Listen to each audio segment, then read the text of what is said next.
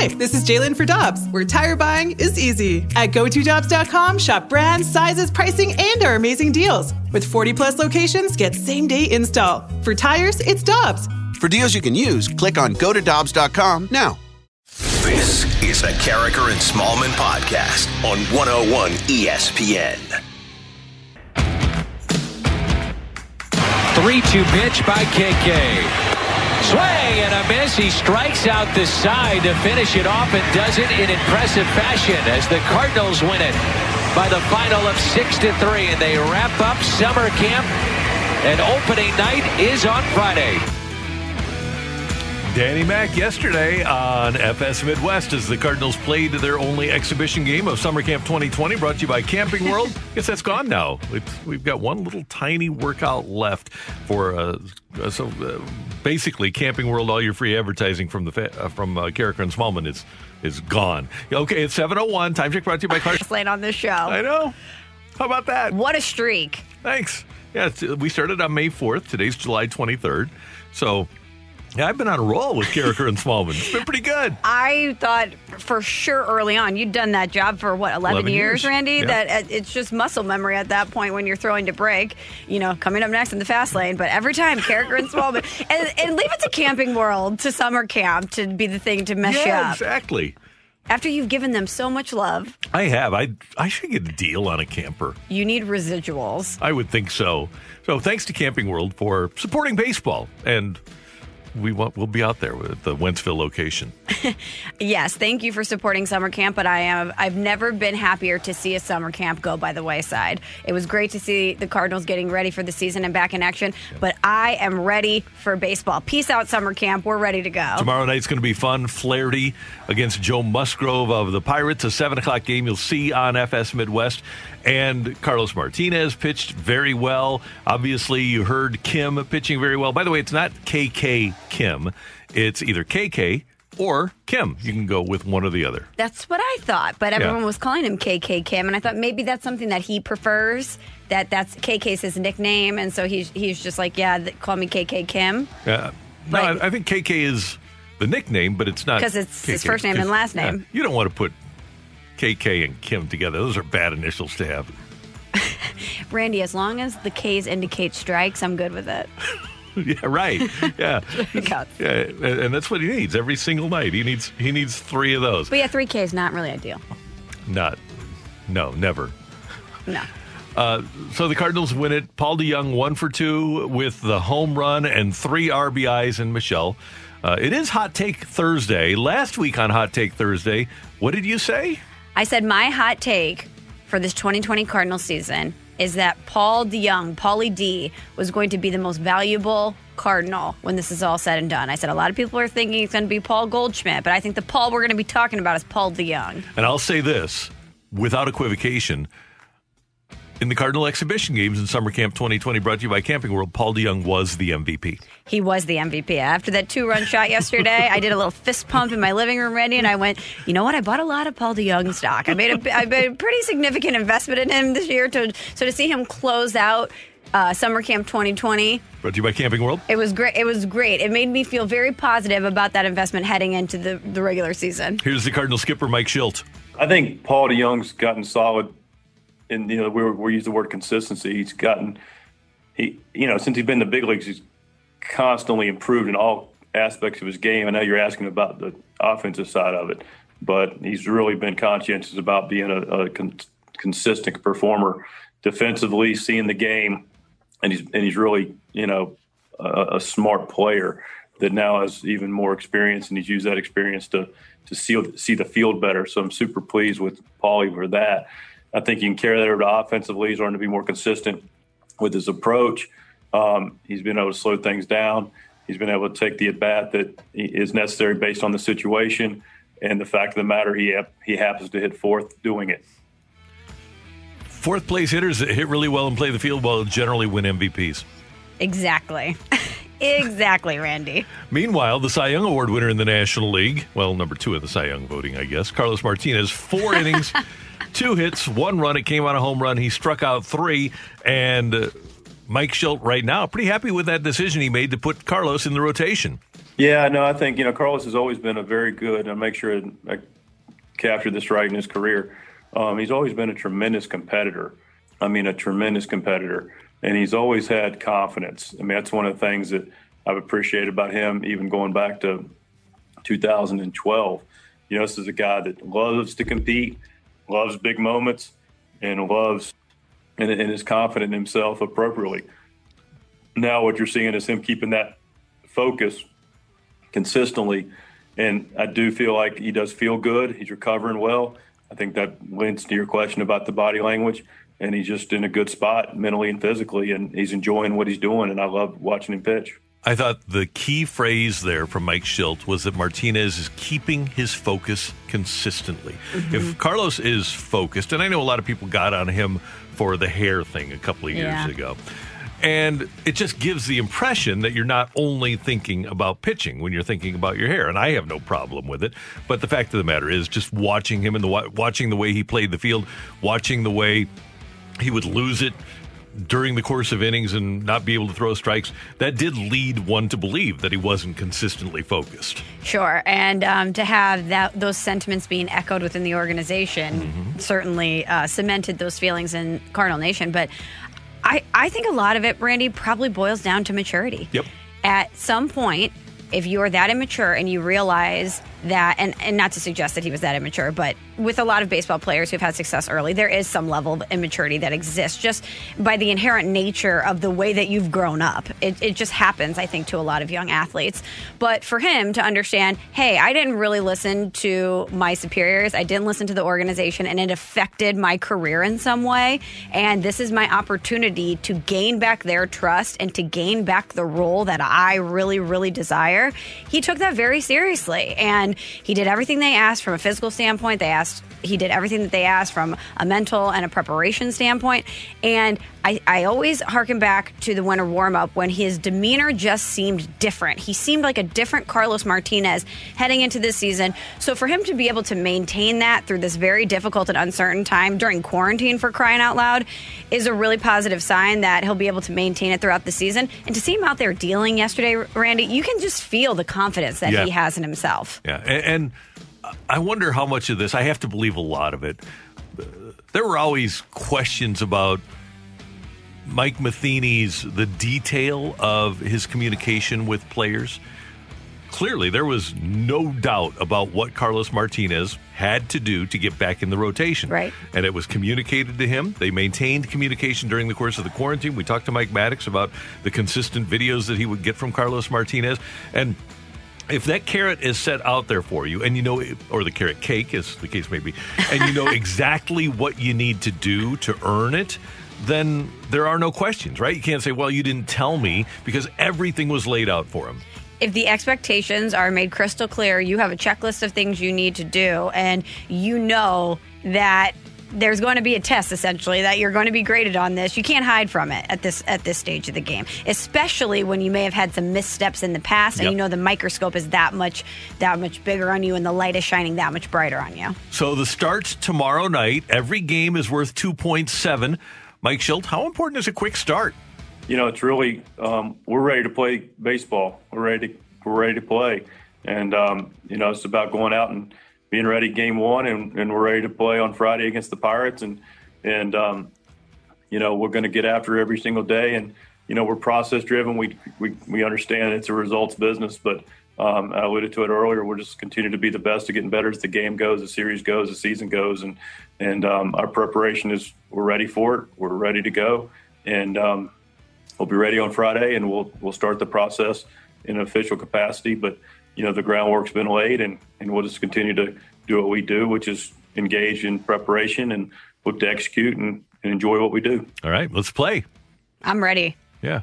So, and I, I do think that there should be greater emphasis. Yeah, at some point, you have to emphasize, like we talked about, like I have espoused, the the six game winning streak. And yeah. if you start off ten and ten and win six in a row, or if you start off twenty and twenty and win six in a row, and then play five hundred the rest of the way, the, the key is to play, have a six game winning streak, but play 500 outside of that. Joe Buck will be doing the first game of the Fox season on Saturday, and Andrew Marchand at the New York Post reports that Fox is going to utilize virtual fans for the game. Virtual fans in the stands. It's designed to make viewers feel as if the telecasts are as normal as possible despite the pandemic. And according to uh, Brad Zager of Fox, he says the original concept sounds like something that would never even happen, pie in the sky. But pretty quick after the pandemic hit, we thought we could be in a position to produce games without crowds, and they're going to do it on Saturday. I think that that's a great idea, and why not? Why not try it? It's it's already going to look and feel differently anyway, and I think that having virtual fans in the stand is something that, from an eye test, fans might be able to adapt to quickly. It might just give you that that little sense of normalcy. It's pretty cool. I think it's pretty cool that someone can come up with that. Yeah, some people are, are really, really smart. Really smart. It is Hot Take Thursday. We want your hot takes with the Rhino Shield mic drop feature on the 101 ESPN app. You can just download the 101 ESPN app at no charge, or you can send us a text via the Air Comfort Service text line 65780. We also want you to know about the Blues. They had a scrimmage yesterday as they get ready to head to Edmonton and get into that bubble and try to win the Stanley Cup. Craig Berube on how it went.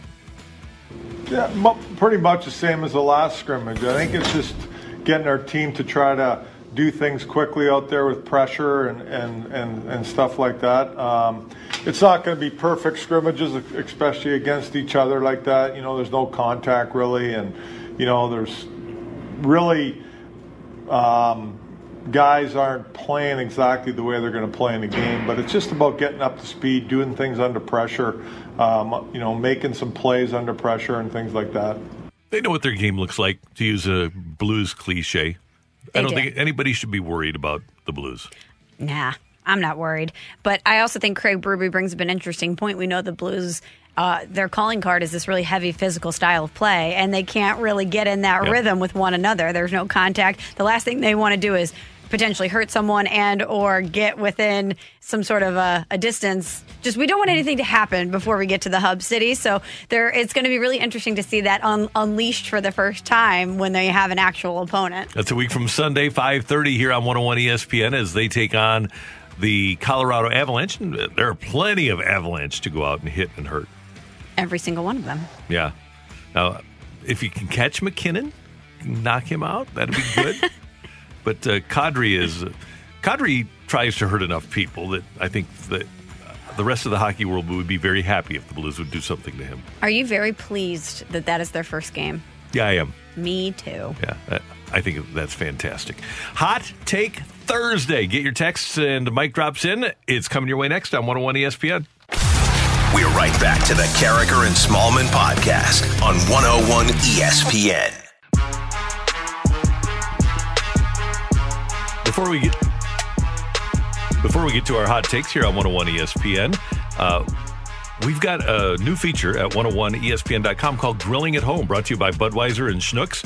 And I am the first person that gets to grill at home. So yesterday, I had uh, our staff over, our video staff, and I did my uh, three cheese mac and cheese and the carrot cake. And I didn't make the Juicy Lucy's on the uh, video, but I uh, I had a pretty good time with Ben Vogelsang from our video staff and heading out to Schnucks, and thanks to our friends at Budweiser, uh, it's going to be a fun little series, and I think it'll drop. We'll tell you about it. I think it's going to drop on Monday as we make the carrot cake. Well, uh, thank you, Randy, for being so generous and bringing in the carrot cake that you made. My my diet doesn't really appreciate it, but Well, I'm enjoying it. this is Michelle. the best carrot cake I've ever had. No lie. I, I appreciate that, and just keep this in mind: carrot, vegetable, you're fine. You're right. This is my daily serving of vegetables, Randy. Thank you for that clarification. Here I was feeling guilty about it. All right, let's get to our hot takes. So you get things started.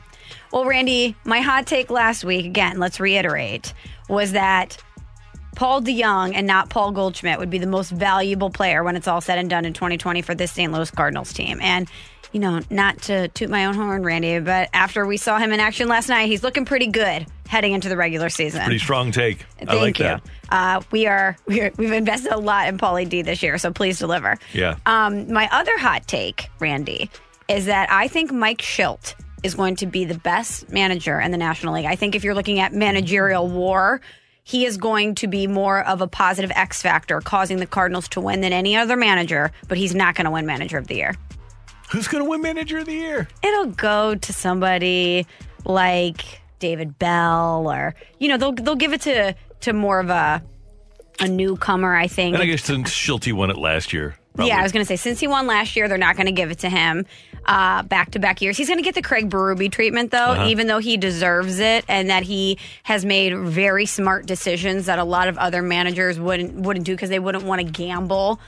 In that manner, I think that he's going to get snubbed, and we're going to get annoyed by it. I've got a couple for you. And we told you before the break the uh, breaking news from the New York Post that Fox is going to use virtual fans in their stands on. Saturday, so that uh, it's going to look like they have full stands. Uh, the first take, Michelle, is that with this technology, the Los Angeles Rams have found a way to sell out SoFi Stadium, and they're going to use it. Randy. but also, yes. And my second one is Mookie Betts gets a 13 year extension with the Dodgers, 13 year deal that will take him to age 40. It's worth 392, really 375 million dollars because he's playing on a prorated basis this year. So 13 years, 375 million. My hot take is that for the back half of that contract, the last six years of that contract, Mookie Betts will be bad. He, he won't be average. He won't be okay.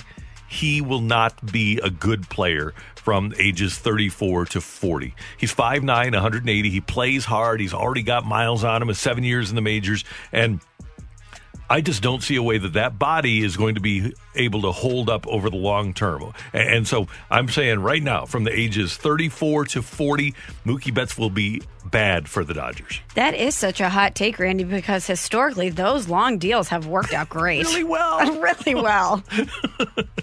Hey, we appreciate your mic drops, uh, and all you need to do is download the 101 ESPN app if you have yet to do so, and uh, give us your hot take with the Rhino Shield mic drop feature, like Ryan has on 101 ESPN. Good morning, guys. My hot take is that Tommy Edman is just going to be an absolute spark at the top of the order all year long. I think a lot of people are expecting him to regress a little bit, but I think he's just going to be awesome up there, steal a bunch of bases, be a source of energy, and eventually you've got Carlson and Edman hitting one two for you, just absolutely crushing it from both sides of the plate. Great call. I love that take. I would love to see it. Me too. And if you have Edman and Carlson hitting one two, switch hitters that can run, that'd be a lot of fun. I do think that Tommy Edman, and I know that people generally believe that he's going to move around a lot. Mm-hmm. I think he's going to be your third baseman. I think so too. And you know, as far as what the mic dropper said about a spark, we saw that last year. We saw what kind of a spark he can provide to this team. So hopefully that's the case, and he's been better in Summer Camp 2020, brought to you by Camping World, than he had last season. He really had not had a great minor league career until last year. So hopefully he kind of found the key, and he's been able to unlock his talent. Even though we think we're aware of Tommy Edman, I, I feel like he's still a guy that the national baseball fan is going to look at and say devil magic. No, no doubt. You- get to the playoffs and they'll say, "Who's this guy?" Right. Yeah, that's exactly right. Uh, text from the Air Comfort Service text line six five seven eight zero. Uh, This is a hot take from three one four. KK leads the NL in saves. Ooh. Well, if the Cardinals, here's the thing. He, he very well could. It all depends on the Dodgers. And if the Dodgers, if Kenley Jansen is effective, I think that's really the key. Because playing in the Central, and maybe Cincinnati's closer would have more, but playing in the Central, there's going to be a lot of opportunities for wins. Yep. So I think that's a good call. I like what we saw out of him last night in that position. Yeah, he looks really good. And he does look unflappable, doesn't he? He really does. Great demeanor. Yeah. Uh, this from the 636. Uh, pretty hot take here. As soon as I saw that homer, I knew we would have to listen to Michelle babble about Paul DeJong for three hours. You know, it's way too early for that person to be so angry. Lighten up. It was yesterday. It, wa- it was yesterday. As, as soon as the ball went over the See, fence. those are the people I can't understand. How are you going to be angry about a two run home run when we have Cardinal baseball tomorrow? How are you going to be that angry? Lighten up. Have some coffee. Enjoy your day. yeah, enjoy it. It's a two run home run. You should be excited that Paul DeYoung looks great. RBIs. He's uh, on pace for what, 480 or something like that? I never get those people that are fans and that they don't they're not excited when someone does well. Yeah, we're happy fans. Yeah. I think there are angry fans. I think there are people. It's called Boston, Randy. Oh yeah, there there you go. Yeah. But um, I, I think there are fans, and the the great thing is is that we're all fans, and people fan in different ways. Right. And there are people that even in a they don't really like to enjoy a win because inherently they, they like to find the the nitpick the the negative in something. And that's cool. Uh, th- there's just different ways to go about being a fan. I'm a bottom line person. If the team wins i don't care if they make four errors and they win the game. I that's what i'm looking at. Same. i'm a happy camper. Brought to you by Camping World. yeah exactly. Uh, next up uh, from the 314 great hot take. The blue jays end up playing in iowa this year Ooh, field of dreams that would be interesting. that would be awesome Can you imagine being them though right now? Oh, yeah, you're nomads. You're nomads. Yeah. It's got to be a very, very stressful time for them. You are a ship at sea with no destination. Sounds terrible. It kind of does. yeah. Sounds awful. Uh, this from the 314. I don't know if it's a hot take, but Wong goes gold again. That is a hot take, and he has a great chance. Once you win one, doesn't it seem like once you win a gold glove that you have a great opportunity to win the next one? The floodgates open. Yeah. Yeah, and we know he's capable of it. Yeah, he he- does something all the almost every game he does something that makes you say, "Wow." I don't think that in the National League there's a second baseman that's even close. Not with Baez playing short now. I don't think that there's a second baseman defensively that is close to Kolten Wong in the National League. So I'm going to I'm going to agree with your hot take there. Uh, let's see. Here's another hot take. Tyler O'Neill will be the Cardinals' leader in home runs and RBIs this season. Home runs and RBIs. Mm-hmm. He looked good yesterday too. Don't you love today? Based on what we saw last night, today's the day, and tomorrow, Yep. at least for half of tomorrow, where we can just be so excited about everybody. Hope springs eternal. today's the best day because you know while there are certainly question marks and things for us to be concerned about and nervous about com- coming off a win like that Yep. versus the royals and having some of those question marks be at least for a day exclamation points it's a great feeling Really, they looked great yesterday. they did and we should be excited. They, won the National League Central last year. We tend to forget that. Right. They're a pretty good team. but the way the manner in which they lost the the NLCS Randy I think that put a bitter taste a sour taste in everybody's mouths they forget that they were in the NLCS Sometimes teams hit 130 over the course of four games. It happens. yeah sure once in history maybe A hot take Thursday. Petro goes on an absolute tear in the playoffs due to being snubbed again for the Norris Trophy. Petro, uh, on a couple of different occasions, has been the Blues' best player in a playoff, and it wouldn't surprise me at all if Petro goes on a tear. He was terrific last year in the playoffs. It was, it was amazing, and I, I really appreciated him more with the opportunity to see all of the playoff games. One advantage to a pandemic is that you get to see the games twice and a third time. But I watched a lot of those playoff games, and you go back and just focus in on how good he was during the playoffs last year. He was phenomenal. He really was sensational. And not only is he the captain trying to defend his cup, he's a guy who, you know, is feeling that snub as far as the awards are concerned. And he's a guy whose future is uncertain. He's got a lot to, to play for. Not as if as if defending the cup wasn't enough. Alex mm-hmm. Pietrangelo has every reason in the world to go out there and make his presence known. Let's get uh, a couple more quick ones in. Number one, my take is that with the Dodgers signing of Betts to the contract they did, the Cardinals, if the Cardinals don't make a serious attempt for Arenado because they say they can't afford him when he wants to be here, then they are not deserving of our support. So Arenado wants to be here. If the Cardinals don't pursue him, the fans shouldn't support the Cardinals. I'm following the bouncing ball. Yes, Is that right? That's a hot take. It is a hot take. That's a super hot take. Yeah. And this one, the STL soccer team name is going to be the Spirits of St. Louis. Mm, spirits. Spirits of the ABA were one of the great logos of all time. That is one of my favorite 30 for 30s. Yeah. And what a great logo. What a fun team that was. Bob man. Costas got to start there, right? You get past the pandemic and people just don't care anymore, then you could just go crazy like the Spirits did. Marvin Barnes was a he was crazy bananas. It was. There's a book about him, man. What, what did he say when he wouldn't get on the airplane to travel? I'm not getting on that time machine. Dude, I ain't getting on no time machine. yeah. flying out of Louisville, taking off at like 7:37 and returning to St. Louis at 707 or something like that because you're going from the eastern time zone to the central time zone on a tw- 40 minute flight or something like that. What would you do if you're the team and you're one of your star players won't get on the plane? you just got to laugh. That's what they did. And then he would charter a plane and get there at game time. Game time is on time. That's right. we learned that. Coming up, as we get past the pandemic, the uh, U.S. Gymnastics Championships are going to be here in St. Louis next summer. We're going to talk to Frank Viverito about that and more. Frank, of course, the CEO of the Sports Commission. He's next on 101 ESPN. We're right back to the Karraker and Smallman podcast on 101 ESPN.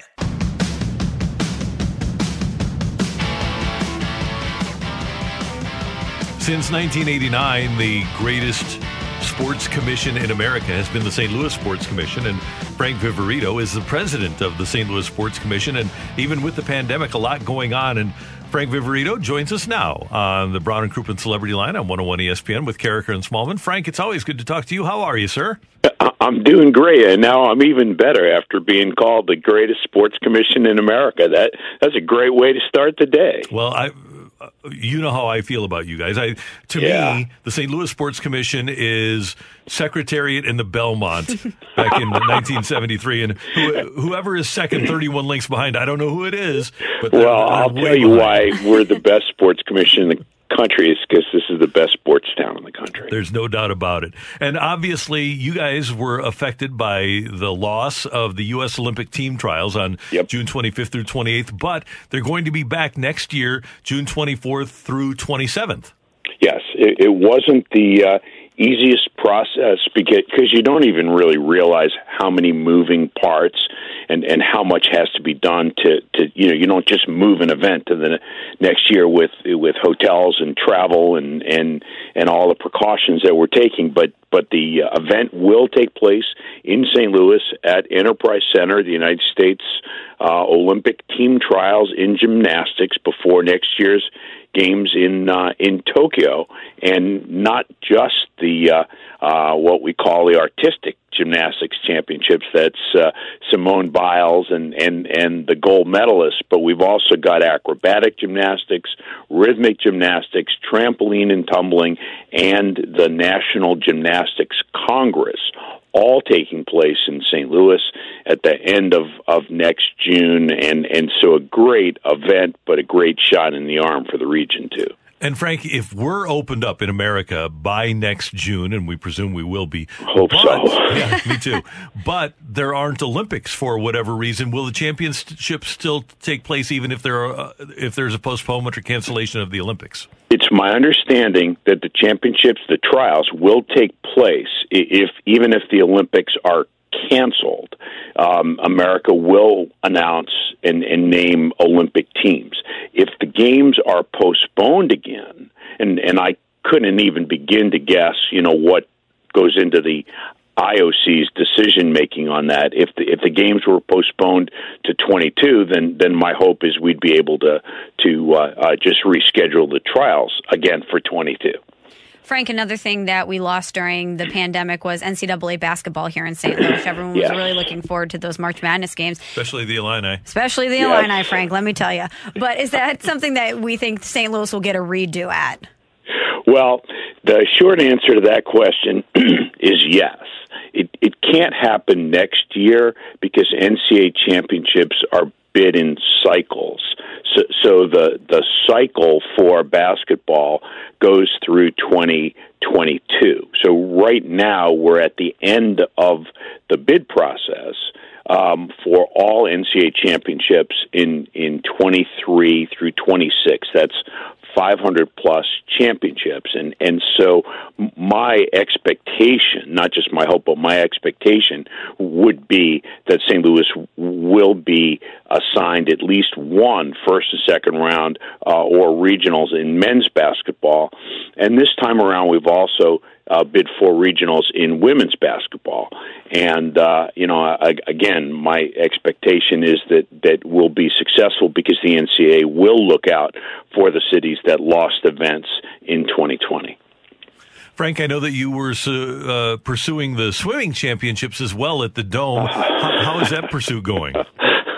it's the uh, the 2024 U.S. Olympic Trials for swimming, and that is probably since the Olympic Festival in '94. It would be the biggest event that the Sports Commission has has bid for. Um, the bid was submitted to the uh, uh, USA Swimming Organization on July 1st. That event would take place at America Center and the Dome. We would build two million gallon pools, temporary pools, uh, in one in the dome, one in the convention center, and there would be uh, 15 uh, events over an eight day period, all nationally televised.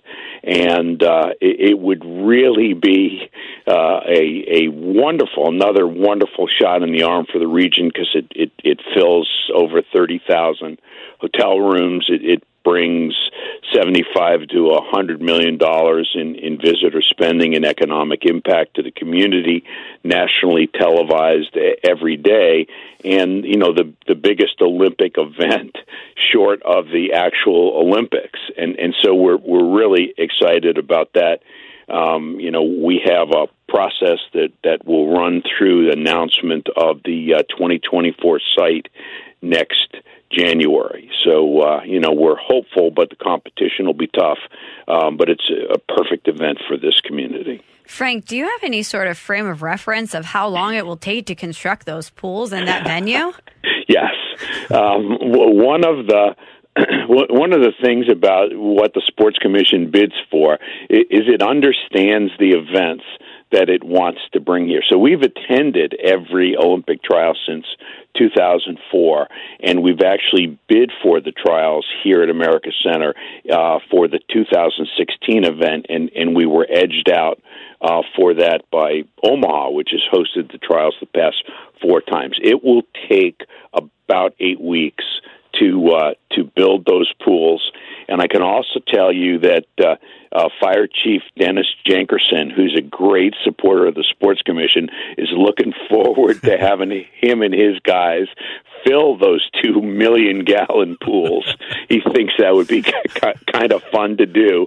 And uh, uh, but but seriously, the the dome is a fabulous facility um, for the trials because you can put these two enormous pools in the same structure. You know, separate them one in in a convention hall, one in in the dome. Um, you know, you can uh, uh, do the same seating arrangement that you had in the dome. You know, bring the pool down to the south end of the building like we used to do for for basketball and then contain all of the fan fest and and and athlete amenities etc in the rest uh, of the building so it's a um, it's it's a heck of a construction project, um, but but the pool building companies know exactly what they're doing, and the transformation in the dome and the convention center would be uh, amazing. That'll be 2024. Frank, before we let you go, I want to swing back to the uh, gymnastics. People, and it was sold out, but people that have tickets can use the tickets for next year, but if they want a refund, they can get a refund. Is that correct? They can get a refund until August 17th, and then we'll put refunded tickets back on sale to the public uh, a- afterwards so that uh, uh, if you didn't get a chance to buy the first time around,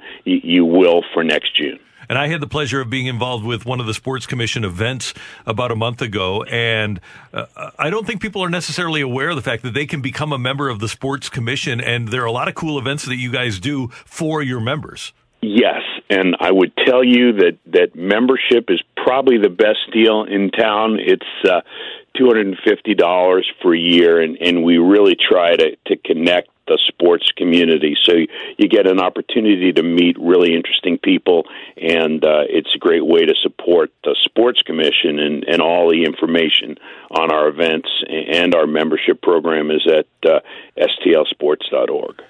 Mr. Viverito, we love what you do. Thanks so much for the time today, and uh, have a great opening day tomorrow. And we love what you guys do, and I can't wait for baseball and hockey to be back. Thanks. All right, we'll see you later. Craig yeah. Viverito, president of the St. Louis Sports Commission on 101 ESPN. Stick around. Take it or leave it is next. Get your text into the Air Comfort Service text line 65780, and Michelle and I will take it or leave it on 101 ESPN. We're right back to the Karraker and Smallman podcast on 101 ESPN.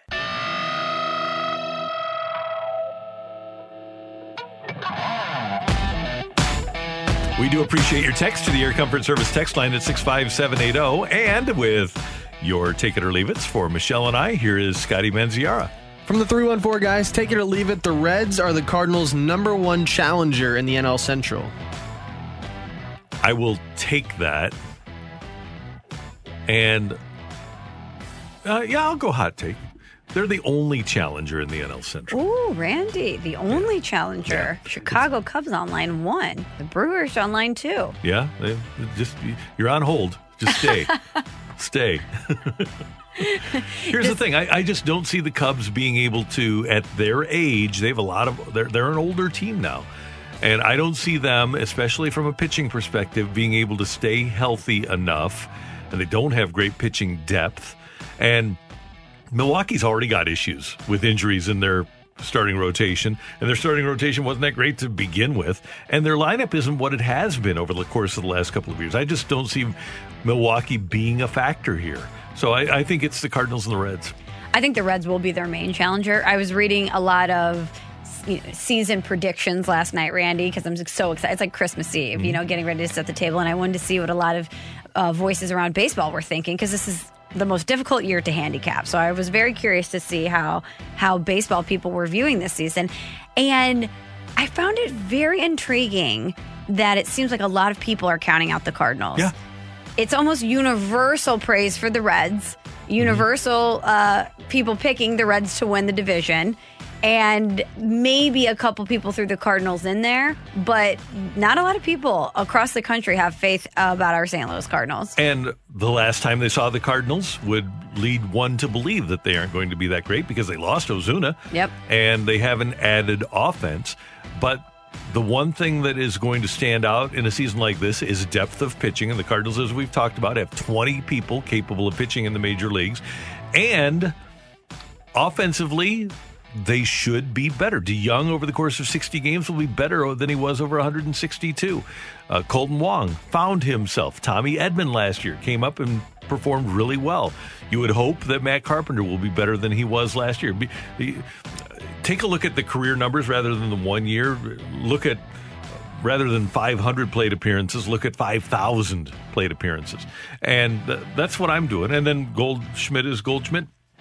I think the offense should be good enough with the pitching they have to have them right there at the end and don't, win. Don't you kind of like people counting out the Cardinals, though? Yeah, and I think they do too. Me too.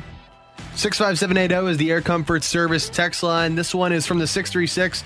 Take it or leave it. If the Cardinals play like they did yesterday for 60 games, they'll win the NL Central by four games or more. I don't know if the Reds are going to win 56. So that'd be four because the Cardinals will go 60 and 0. Oh, 60 and 0, Randy. Yeah. Okay, got it. So the Reds would have to win 56.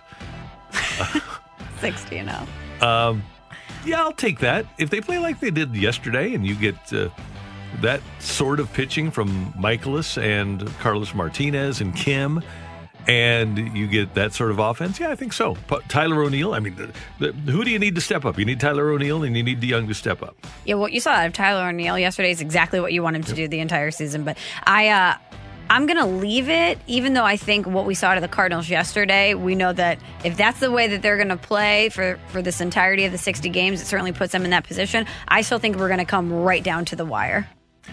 It'd be stunning if, if after 60 games, it's always down to the wire after 162. Why wouldn't exactly. it be after 60? Exactly. From the 314 guys, take it or leave it. The Blues signing Justin Faulk was a bad move because they're not going to have any money for Petro. I am going to leave that because they might not have had enough money for Pietrangelo anyway. Mm-hmm. That was a proactive move in case Petro left because Pietrangelo's agent is essentially the Scott Boras of hockey. They take their guys into free agency and they fight for the last dollar, which isn't a bad thing. But if you're the Blues, how can you s- suggest to yourself, oh, well, he'll give us a hometown discount when nobody's gotten a hometown discount from that agency? So I can totally understand why the Blues would make a proactive move like getting Faulk and signing him. Yeah, I'm going to leave it because we liked the move at the time. We wouldn't mm-hmm. be saying that if he had lived up to every expectation we had set for him coming into this season. And I'm with you. I like that they gave themselves some protection because the last thing you would want is to put all your eggs in the pet- Petro basket and then have him leave, and then you're sitting there vulnerable. Then you're reactive. Exactly. And the price for that replacement becomes higher and higher. Exactly. From the 503 guys, take it or leave it. Airlines should permanently remove the middle seats. Ooh, take it. Totally take it. Take it. Yeah, it's number one, a safety issue. That's number one, but also a comfort issue. And I don't I don't like somebody sitting next to me. It doesn't matter who they are, really. I don't that's too tight of quarters for me. Especially now. Oh yeah, no doubt. The, the safety part of it. Now, you've had to make some really long flights. Have you ever had that person like right next to you on one of your super long flights? Wh- uh, the person that makes it very uncomfortable. Yeah. Oh yeah, Randy. I had to fly home from Thailand next to a person that let's just say didn't respect personal space. Oh. And that was 16 hours. We had to stop over in Dubai. So let's just say we broke it up into 10 and 6. So that first leg 10 hours and it was brutal. I'll bet. Brutal. From the 636, take it or leave it. The Cardinals defense up the middle, I'm assuming this includes Yadi, Wong, DeJong, and Bader, will win two or more gold gloves this year. Yeah, I'll take that. I think Yadi is back mm-hmm. and Wonger clearly. I was just going to say those are my two candidates right there. Realmuto is really good, might win another. And DeJong was a finalist last year, so he very well could win one too. And if Bader hits and plays in 50 games, there really isn't a a better. There might be a tied for first center fielder. I don't think that there's a better defensive center fielder. He's an elite center fielder. Elite. Take it or leave it. From the 314, Alex Reyes could end up in a very important role as the setup guy this year. I'll take that. I'm gonna, happen. I'm going to take that too. Yeah, he's got dynamic stuff. Healthy, Yeah. motivated. If he if he can stay healthy, have the command, there's no reason why he shouldn't be in that role. Now, because of what he did last year, Gallegos should get the first shot at that job. But how would you like to have a six innings start and then have what we think Reyes can be? But you'd have a mix of Reyes, Miller, Webb, everybody except, if you have a lead, everybody except for Gallegos and Kim. You could turn this into a six inning game very easily. Take it or leave it. Alex Reyes will be the biggest surprise of this 2020 Cardinal season. Yeah, I'll take that. Yeah, he'll surprise me if he's healthy. if you see him pitch, it's a surprise. Yep. How about one more? All right, uh, from the 636, take it or leave it. The Cardinals will have a new bat after the trade deadline. Ooh, are they going to get Nolan Arenado? I'm going to leave it. I'm going to leave it too. Even though I'd like to take it, I'm going to leave it. And that's only 30 games. And they do really, truly want to evaluate both Lane Thomas and Tyler O'Neill. So I don't think that they're going to be searching for a new bat after 30 games. Take it or leave it. That new bat will come internally. Oh, that's a good one. Thank you. Yeah, I'll take You know that. where I'm going with this Yep. one. But I was uh, texting with BK yesterday. It- you know what Dylan Carlson is. Your opinion of him can't change during a training camp in Springfield against other minor leaguers, right? No. So why wait a month to call him up? If you think he's a difference maker, you either call him up after a week or you don't call him up this year and call him up two weeks into next year. Because why would you want to trade the 162 games of 2027, which you could keep him through, for the last 30 of this year? I, I'm in the camp of you put your best players on the field, period. And Which I know think- is a crazy idea. Yeah. If and I I also understand the economics of manipulating service time. Sure, it's a business. we get i- it. If you believe that he's one of your three best outfielders, then he should be up here a week into the season. I don't think they believe that right now. Which is a bummer. Yeah. But next year, he'll be here. We'll see him. We'll see him at some point. We've shown, uh, as we saw yesterday, they have a willingness now to part ways with a big contract. Yes. So the last year of a big contract. Yes. Just saying. They'll, Thank- they'll admit that if they're wrong, right? Yep. Thank you, Scotty. You got it. And thanks for your text to the Air Comfort Service text line 65780. Next up, this is a big day of anniversaries and Martinez in the rotation and Kim in the bullpen looks pretty good right now. That's next on 101 ESPN. We're right back to the Karraker and Smallman podcast on 101 ESPN.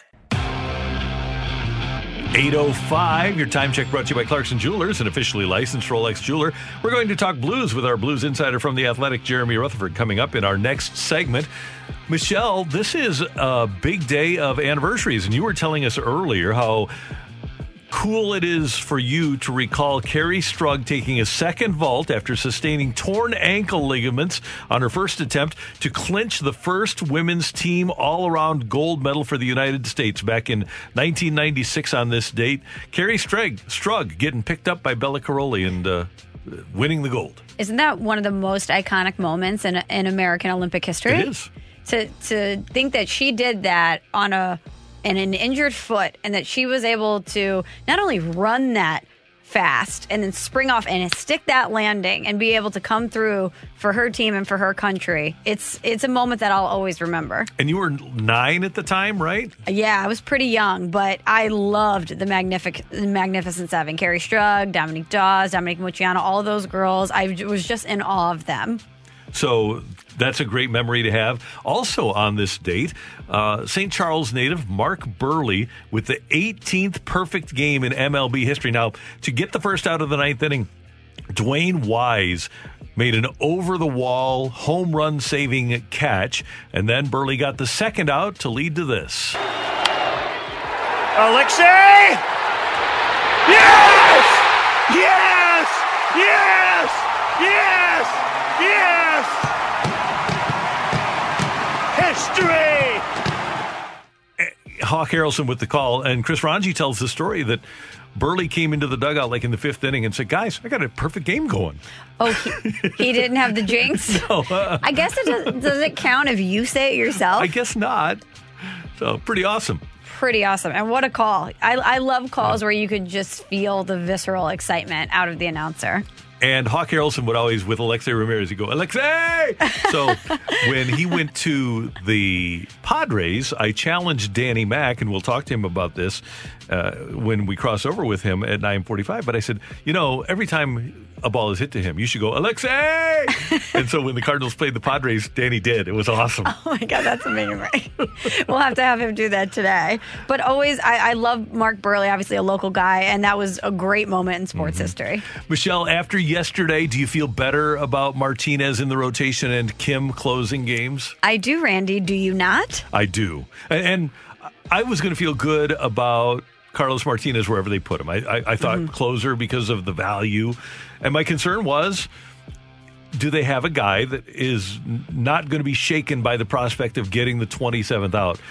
Just the seeing the way KK closed the game out. It, it's not that he got the save; it's the way he got the save that made me made me feel confident. Yeah, we, I think, approached that decision saying, okay, you're taking Kim out of a starting role, which is what he knows, and you're removing Carlos from a role that we've seen him have success in, in a closer. And even though we know Carlos can be in the starting rotation and be very effective, we've seen what he can give you if and when healthy. I think a lot of people thought, is that the best place to put Kim? But seeing him yesterday out there, he's got the demeanor to do it, he's got the stuff to do it. I love that hitters won't know what's coming, they haven't seen him before. And obviously, Mike Shildt knows what he's doing. Yeah, and here's Carlos on being back in the rotation.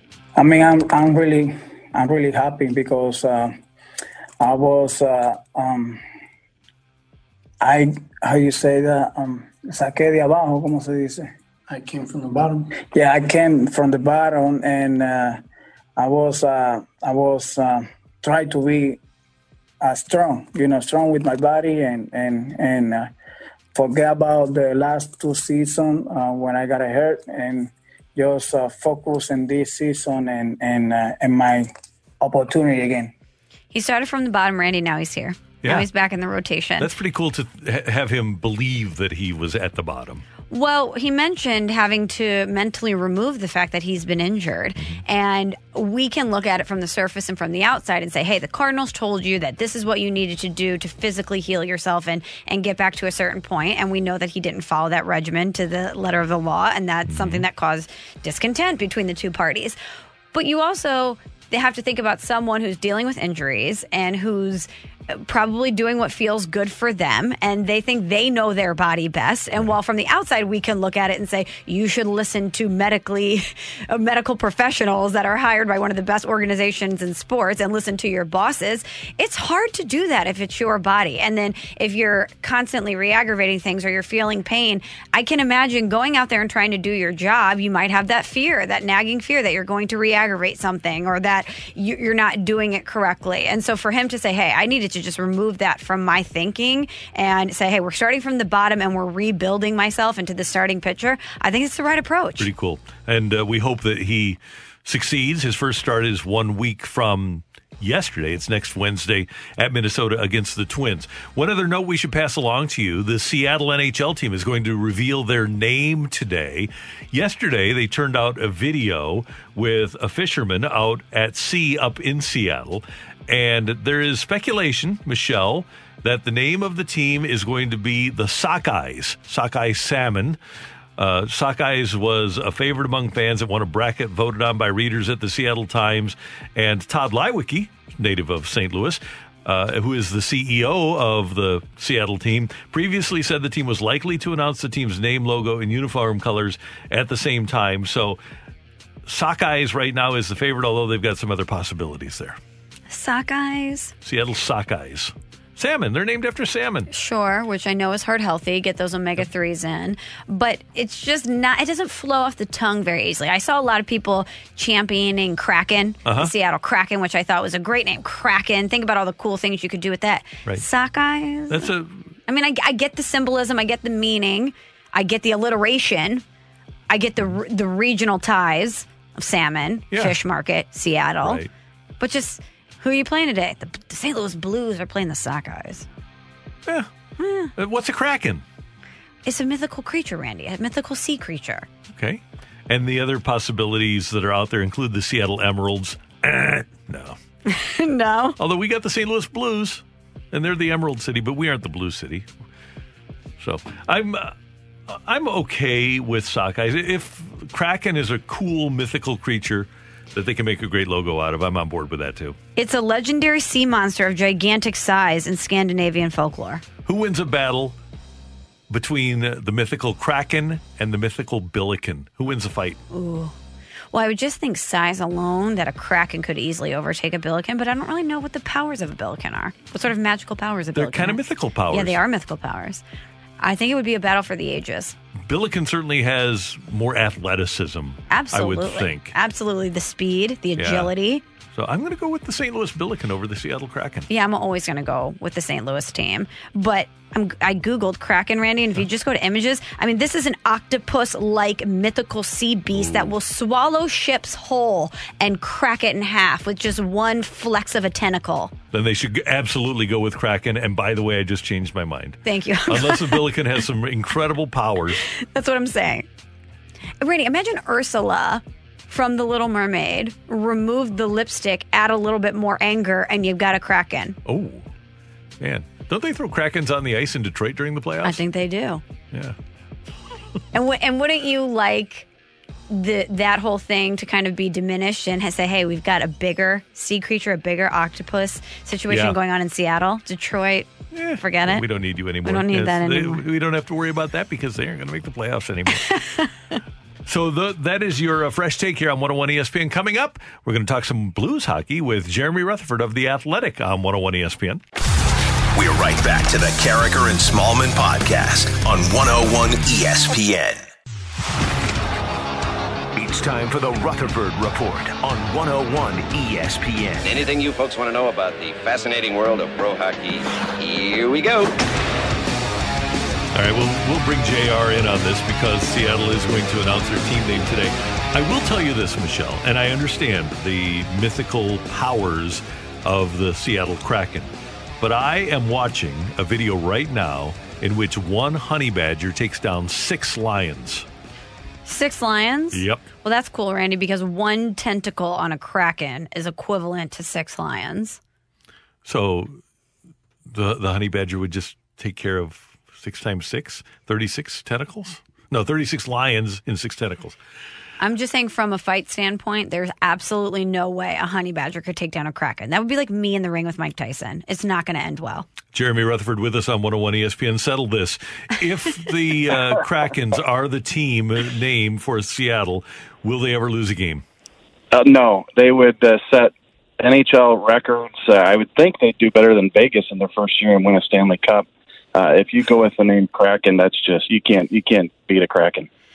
And JR, now that we've gone through how scary a Kraken is and what a great team name that would be, if they go with Sockeye, the Seattle Sockeye, that's going to be a major letdown, right? I eat Sockeyes. no, I think uh, you know everybody's so excited about this franchise and hockey, hockey back on the ice that uh, I think whatever they go with today will be okay. But Kraken seems to be uh, the most popular choice, the one that uh, people have been talking about for a while. So uh, that's that's my bet there. Jr. I want to get your impressions of the scrimmage yesterday. How close to being game ready are the St. Louis Blues? Yeah, I think still quite a, a bit uh, away. Uh, I think that uh, you watch and it just looks it looks fast because we haven't been watching hockey in a long time. But you still see some uh, mistakes out there. You know, guys even shaking their heads, uh, Randy. So uh, I think if you're talking about seven, eight days into this thing, how would it look? Uh, I think it looks great.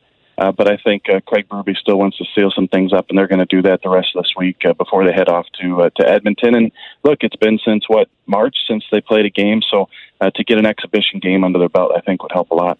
Yeah, Jared, do you think it's hard for the Blues to fully find their game when they can't actually unleash their true game on one another?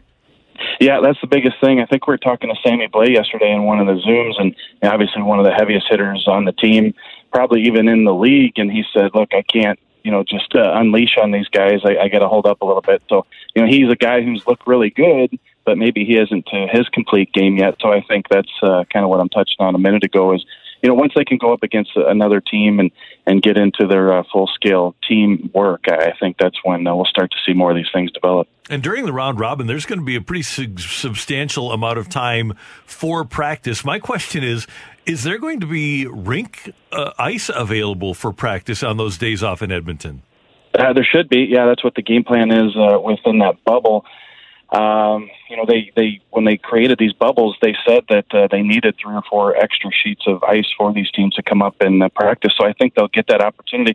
And the biggest thing we know, guys, uh, Randy just touched on it, is that exhibition game. You know, originally they weren't even talking about uh, round robin play for the top four seeds. They were just going to have a bye and go in and play uh, those teams of five through twelve. But then they worked in the round robin, and then of course uh, you want to play a game before that round robin. So uh, that's when they uh, came up with the exhibition game. So yeah, they will get some practice time leading into that. So the Blues, you know, you probably have a little bit of rest by the time you get to that Colorado game. Uh, but I think for the most part, they will have had about three weeks and uh, and that exhibition game to get in. It probably won't happen, but wouldn't an exhibition game before a round robin be the ideal time to get back at Brent Seabrook? yeah, I think it uh, would. If, he, if he's going to be out there, That's I thought what I there mean. was some talk. Yeah, some talk about the uh, the, the hip uh, injury that he had, and he wasn't going to come back at the uh, end of this season. I don't believe, and I, so I think this pause has allowed him to come back. So maybe the stars are aligning uh, to get back at Mr. Seabrook. I think so. Wakey, wakey, Seabrook. I was just gonna say, wakey, wakey. We haven't forgotten. Um, Jared, I think my favorite quote so far about the the NHL reboot has been Vladimir Tarasenko saying he doesn't need much to live, just a bed and food, which was such a hockey guy quote. It was unbelievable. But do you think that's how the Blues are approaching this? Like, hey, we have the bare necessities. We just are going on a very intense business trip to get this done. Yeah, it's funny because uh, he deserves a lot of credit for that quote first and foremost. Uh, but hey, look, these guys like to be treated well, and they're going to be leaving their families and, going to uh, Edmonton for potentially two, two and a half months. So of course they want to have some sort of uh, luxury, whether it be uh, fishing, golfing, basketball, movies, so on and so forth. Uh, but but I think what Vladimir Tarasenko did there was just kind of set the tone, and everybody else was kind of on board already. But just say, hey guys, we're going up there uh, to win. And he just said it the best, where he says, "I just need a bed and food," and you know that's uh, the media agreed with him. so uh, you know I think it's a situation where Craig Berube really has these guys thinking on the right track ever since he took over, and and uh, you know we always talk about it rubbing off on the players, and I think you know that stems from from Craig Berube. I really believe uh, how Tarasenko and the rest of the team feel. JR, you have a great piece up at The Athletic ranking the possible opponents for the Blues in round one of the playoffs. And you do have Chicago at number one. Are you afraid of Chicago, though? And, uh, first of all, I don't know where Corey Crawford is in terms of being able to play, but I'm just worried about Toews and Kane for a four game series where they aren't used up. Normally, if you play them in the playoffs or down the stretch, those guys are to the point where they're kind of used up, but those guys scare me. Yeah, you can definitely debate uh, those top three. When I say best matchup, uh, if you haven't seen the article, uh, I do have uh, Chicago, Calgary, and Minnesota. Now, Kane and Toews, healthy and rested, can scare you, but they absolutely have no defense right now. And uh, Corey Crawford has not participated in phase two or phase three. Remember, they traded Robin Lehner. Uh, tr- before the trade deadline, so you're talking about Malcolm Subban. So the goaltending's in question too.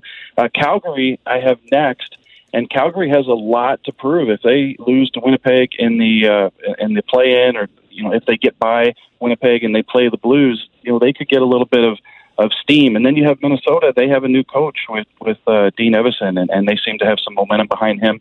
A really good player in Kevin Fiala. So to me, that was a tough one. You, you, it's hard to pick a rivalry game and say that's a great matchup because anything can happen. I just feel that the Blackhawks are so decimated, especially in goal right now, that that made for the best matchup. And you have the Nashville Predators as the team the Blues would least like to face. I agree 100% with that. I think a sneaky team is Arizona because they were kind of beat up around the holidays until the end of the the regular portion of the season. But if they get their goalie back and uh, they've got Hall and uh, they, they've got so many good young players, uh, I, I think there's a lot of things there that are scary about Arizona.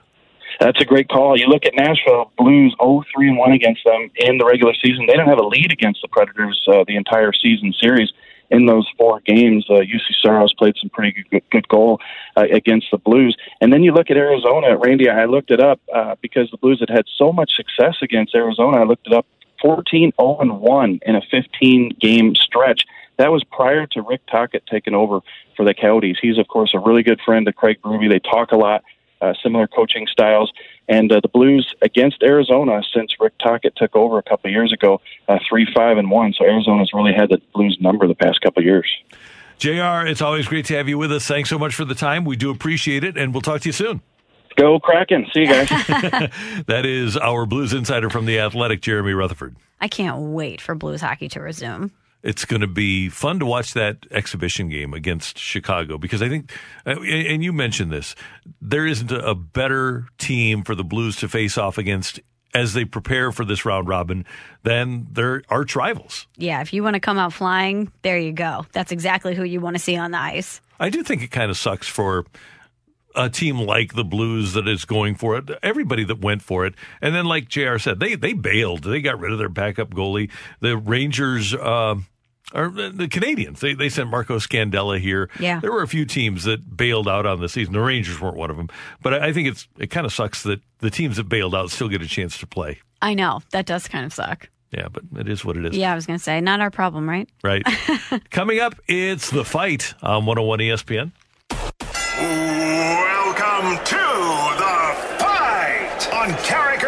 Karraker and Smallman. In the red corner, average Joe Listener.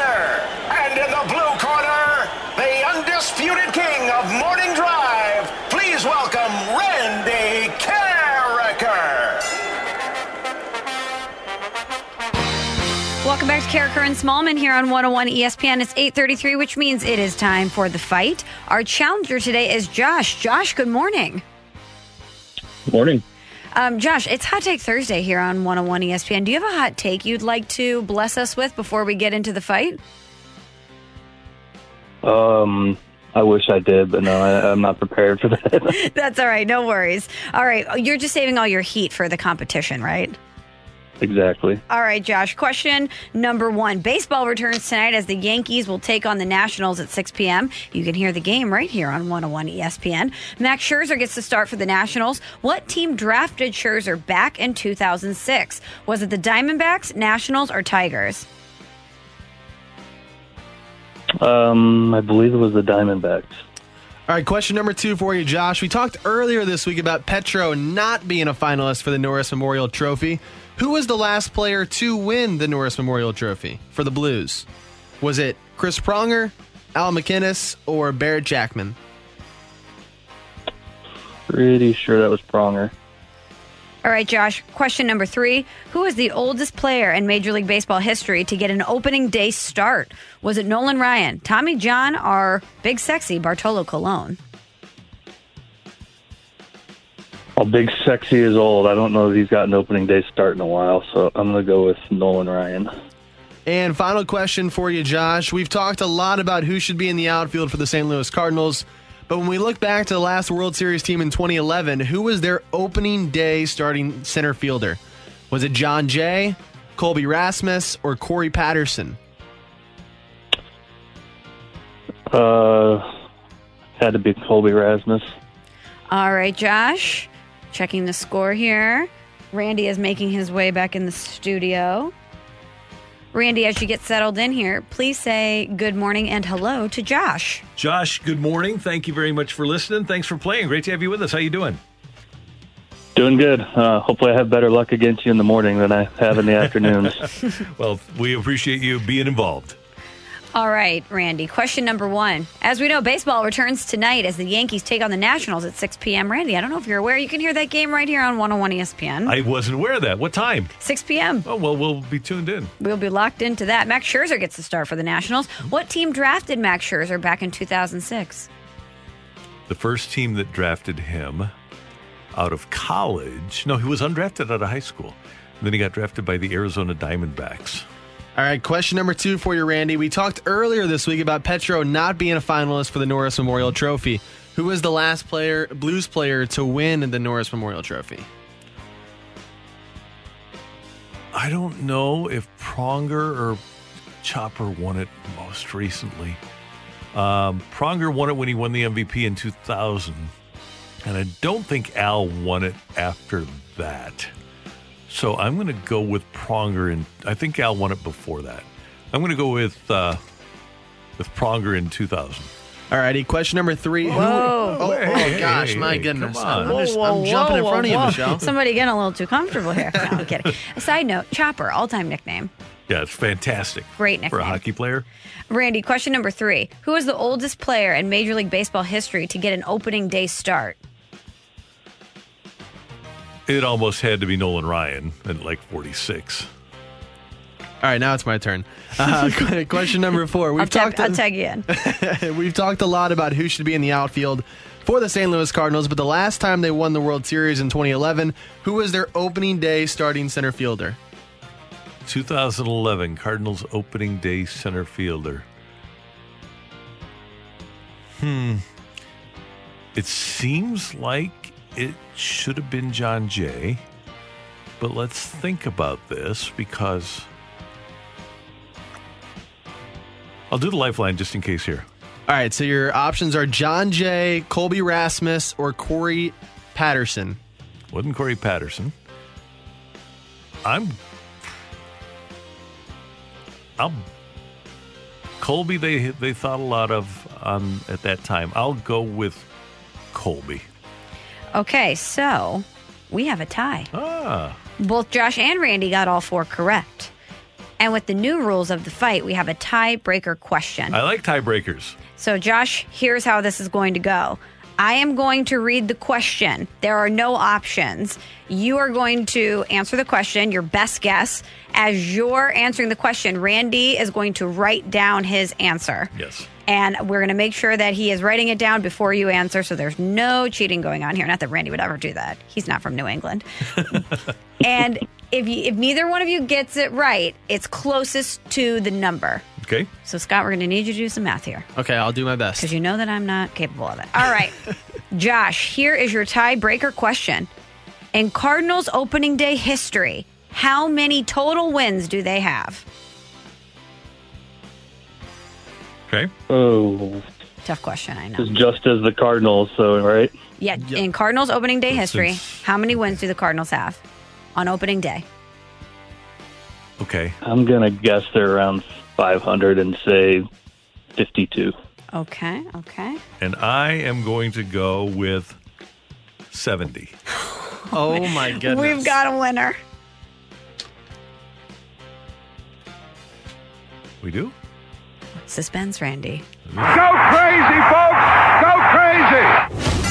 We have a winner and still champion, Randy Karraker. Brought to you by Dobbs Tire and Auto Centers, your best choice for quality tires and expert auto service. Dobbs. I am so sorry, Josh. Megamind strikes again, just like a kraken. He came in with the correct answer right on the nose. It is 70. The Cardinals have 70 wins in Cardinals opening day history. Let's run through the answers here for all four questions. The Diamondbacks drafted Max Scherzer back in 2006. It was Chris Pronger. He was the last Blues player to win the Norris Trophy in 2000. The oldest player in MLB history to get an opening day start was Nolan Ryan, 46 years old. And the opening day starting center fielder back in 2011 was Colby Rasmus. Josh, amazing fight. Thank you for playing. All right, thank you. Thank you very much. We appreciate it. That was total luck. For real? Oh, yeah. oh, I thought no you idea. had to know it. You you got No. the answer correct. I- How, okay, take us through your thought process here. How did you arrive at 70? Well, they became the Cardinals in 1901, and here we are in nine, uh, 2020.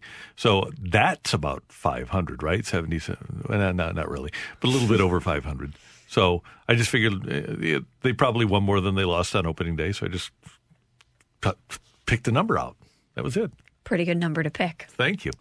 Uh, Michelle does so many great things for our community. Michelle and Learn are involved with the American Cancer Society with uh, some great things in terms of trying to benefit people and raise money for research for cancer. Thank you, Randy. Yes, Learn and I from Casey, we have partnered together in the support of the Research Hers campaign. It's a great campaign that supports women in STEM who are working so hard in the fight against cancer. And we know that even even though cancer doesn't quit, it's still a business right now. A lot of people are suffering more than ever, and the American Cancer Society uh, was affected just like a lot of other businesses were out there. So if you go to my Twitter page at M Smallman, you can see a graphic that shows how vital it is that we support women in STEM leadership and how important it is that we continue to support the American Cancer Society in their quest to eradicate cancer. We have a link there where you can read more about this initiative. And if you're feeling generous on this Thursday, you can donate. So there you go. Just go to Michelle's Twitter page. I also retweeted it so you can find it on my Twitter page. Michelle's Twitter page, by the way, is at M Smallman. Yes. As is her Insta page. And I am at Randy Karraker on the Twitter and at RJ Karraker on the Insta. So On the gram. On the gram. I have a feeling, Randy, tomorrow when we're live downtown, Ballpark Village, Busch Stadium, Cardinals opening day, that there's going to be a lot of great content coming out of you for your uh, for your Instagram page. Oh, yeah. It's going to be awesome. Yeah, I We're- just we're I gonna see the good time. content wheels moving. There, I've been thinking about that. You're right. I'm bringing the selfie stick. You are? Yeah. You know, I've never seen the selfie stick in Oh. real life. I've only seen the disdain of the selfie stick Uh-huh. on social media from your fast lane counterparts. Yeah, I'm I'm bringing it. And the Cardinals do kick off the 2020 season tomorrow night against the Pirates at 7:15 and we will be live all day from 7 a.m. to 6 p.m. with the entire 101 ESPN lineup there. Broadcasting just steps away from Busch Stadium atop the Budweiser Brewhouse rooftop deck in Ballpark Village. Opening day coverage on 101 ESPN all day tomorrow brought to you by Saliga Heating and Cooling and by Rawlings. And with the season upon us, starting tonight at 6 o'clock here on 101 ESPN, Michelle and I have our fearless predictions. They're coming your way on 101 ESPN. Baseball season starts tonight, 6 o'clock with the Yankees and the Nationals here on 101 ESPN. And Michelle Smallman and Randy Karraker have our fearless predictions, sure to go wrong as we start the 2020 campaign. Scott Manziara, why don't you lead us into the categories? All right, guys. So uh, let's let's start with the NL Cy Young. Michelle. Randy, I, I know a lot of people are going to think this is a homer pick, but I got to go with Jack Flaherty. I know people are going to say, what about Walker Buehler? What about this guy? What about that guy? Jack Flaherty is very capable of winning a Cy Young. And I think it- we saw an unbelievable half of baseball out of him last year. If he can just replicate that for 60 games, I know it's a, it's a tall ask. If he can even come close to that, I think he's walking home with hardware this year. I am also a homer, H O M E R, and I am going to go with Jack Flaherty as well. I see him as the guy, and especially with the opponents that the Cardinals get to face, having the opportunity to face both the Pirates and the Tigers multiple times, I think that works to his advantage. So I've got Jack Flaherty winning as well. National League MVP. Michelle, for me, that is Cody Bellinger, who is going to lead the league in home runs and RBIs this year. Wow, I have one of his teammates, Randy and Mookie Betts. Ooh, I was thinking about that. Walking away with the NL MVP. I mean, he just signed the deal. He's got a lot to prove. Or actually, maybe he has nothing to prove since he since he signed the deal. But either way, I think we're going to see an outstanding season out of Mookie Betts. I'll tell you who I thought about it, and then I did some research, and he kind of scares me. Is Christian Yelich, who apparently has not looked good at all during Summer Camp 2020, brought to you by Camping World. But you know what he's capable of. Yeah, especially when he plays against the Cardinals. That's right. Although they did figure him out after the first series last year, they were better against him. I keep want to compare people to krakens now, and I'm thinking, is Yelich a sleeping kraken? Is he just lying in wait at the bottom of the sea, getting ready to He- attack? He might be. He might be. Kind of scary. So I've got Bellinger. Michelle has bets. NL Manager of the Year.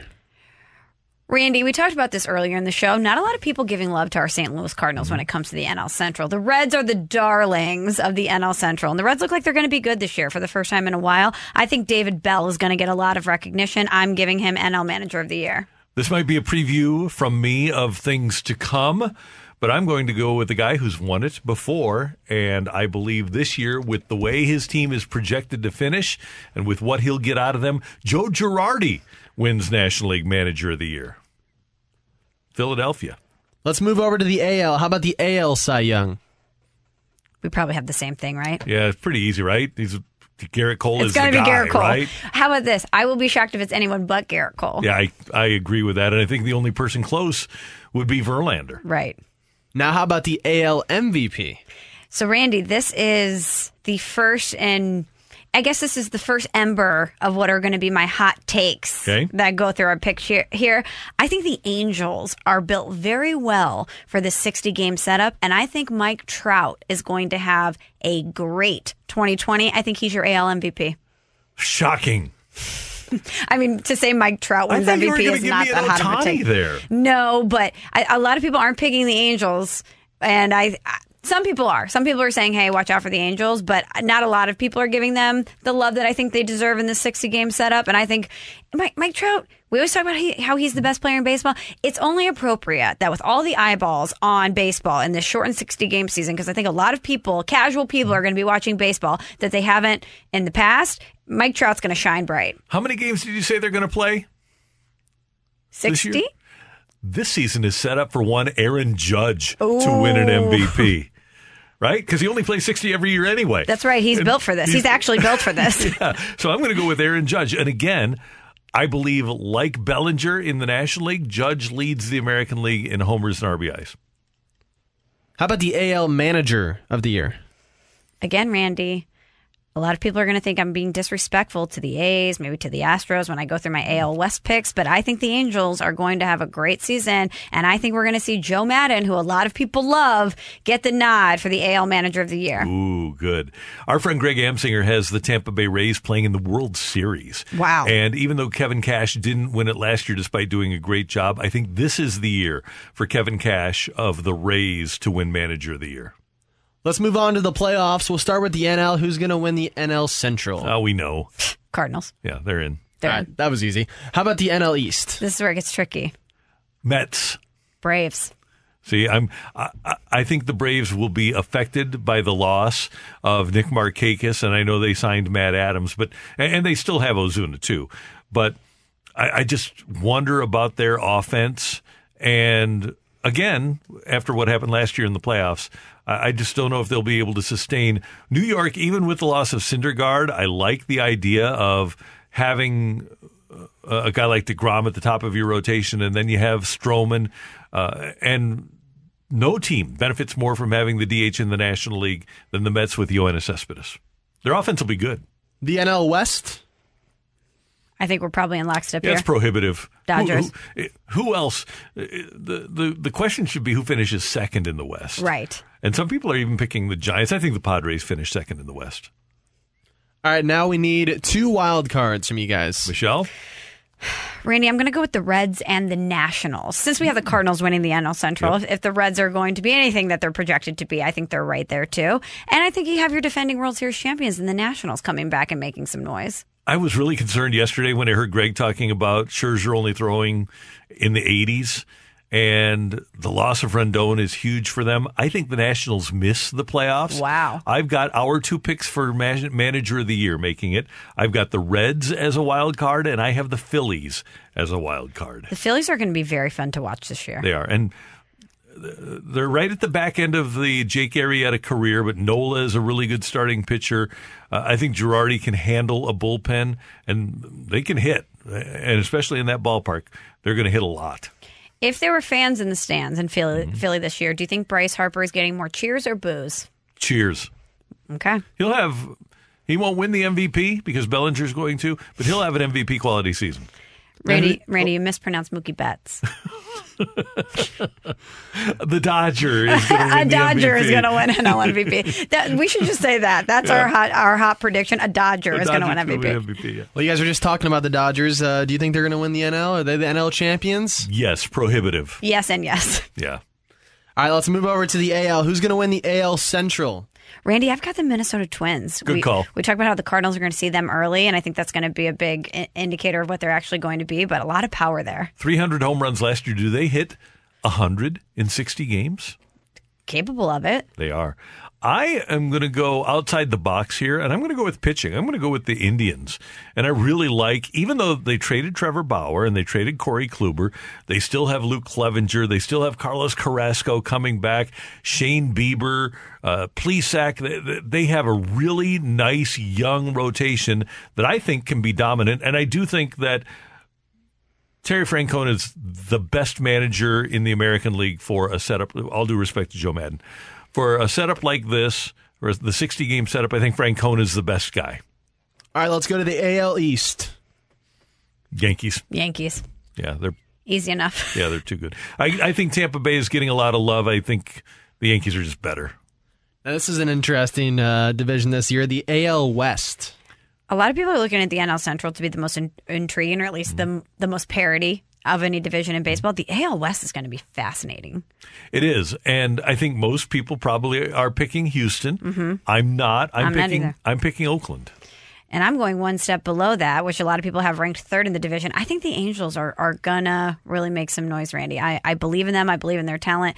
We've already mentioned Mike Trout, Rendon, Ohtani, and Joe Maddon talked about Albert Pujols, how this could be the, the perfect setup for an Albert Pujols type impact season. And here's a guy who not only already has that fire burning within him, but has been in a Tony La Russa mm-hmm. clubhouse. He knows what it's like to put your foot on the gas for an extended period of time.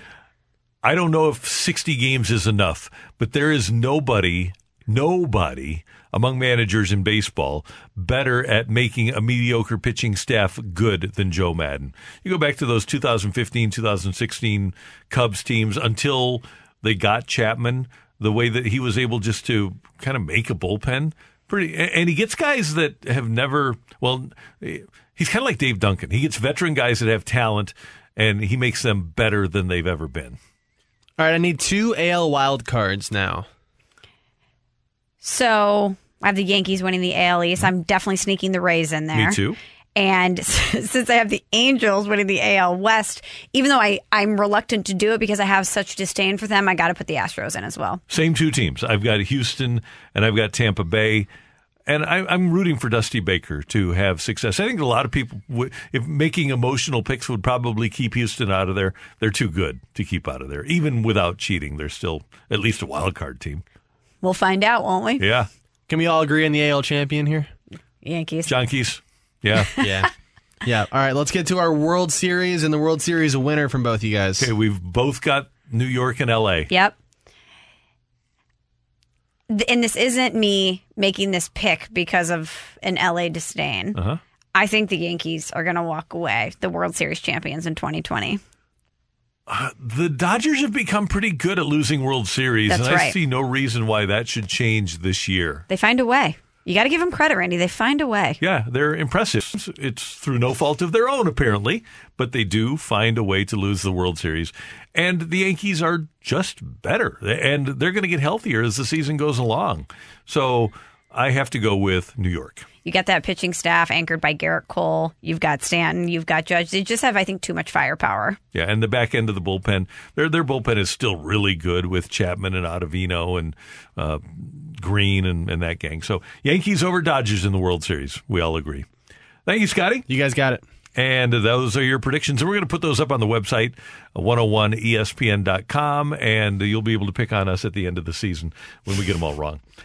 Next up, well, it could happen. You, Randy, you have to project positivity. What if we get them all right? Well, one of us will get them all right. Yeah. So then we should have gone to Vegas, or at least gone online and made an illegal bet. Definitely. Also, do your predictions typically go awry because mine do, which made me think I shouldn't pick the Cardinals. Right? Yeah, that happens, definitely. Next up, today's big thing on 101 ESPN. We're right back to the Karraker and Smallman podcast on 101 ESPN.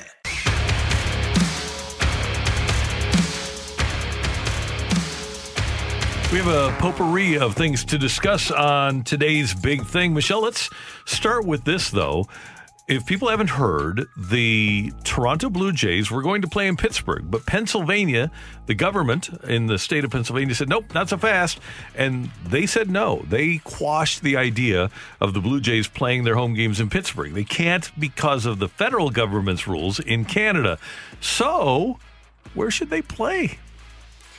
I had heard Buffalo, Randy. Still talking to Buffalo. Still chatting with Buffalo. What are some other options? Hartford has offered up Dunkin' Donuts Park to them. I've been there, uh, Hartford Yard Goats. Yes. And it's a great little stadium right there. And, you know, I don't know if you've heard, Randy, but the slogan for Hartford is that Hartford has it. So, Has it. They just have it. That's what they say. Hartford has it. Now, I don't know what it is, but Hmm. they have it. So that could be a selling point. also a report. Yeah, because Hartford has it. They could just change it to Hartford has the Jays. Exactly. So would they really? Let me put it this way: If you didn't want players to be going out, would you be okay in Hartford? Randy, if you want players to have absolutely nothing to do, Central Connecticut is the play. Okay. I moved to downtown Hartford when I moved out west to work for ESPN. A woman who works for the network kind of or that they I guess outsource kind of shows you around. And most people live in West Hartford, which is kind of more of a it has a cute little downtown area, whatever. Um, but the prices for places much higher. Downtown Hartford, not as much activity, places more reasonable. I'm thinking it's a six minute drive. What's the difference? I would come home from work, Randy, and there would be tumbleweeds on the streets.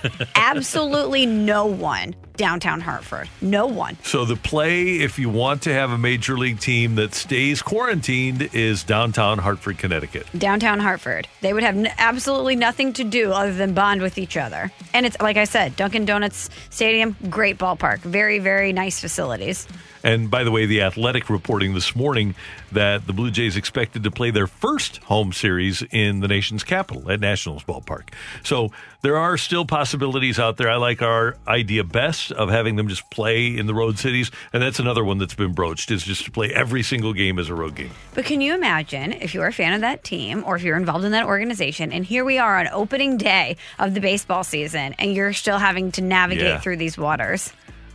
Inexcusable again. Right.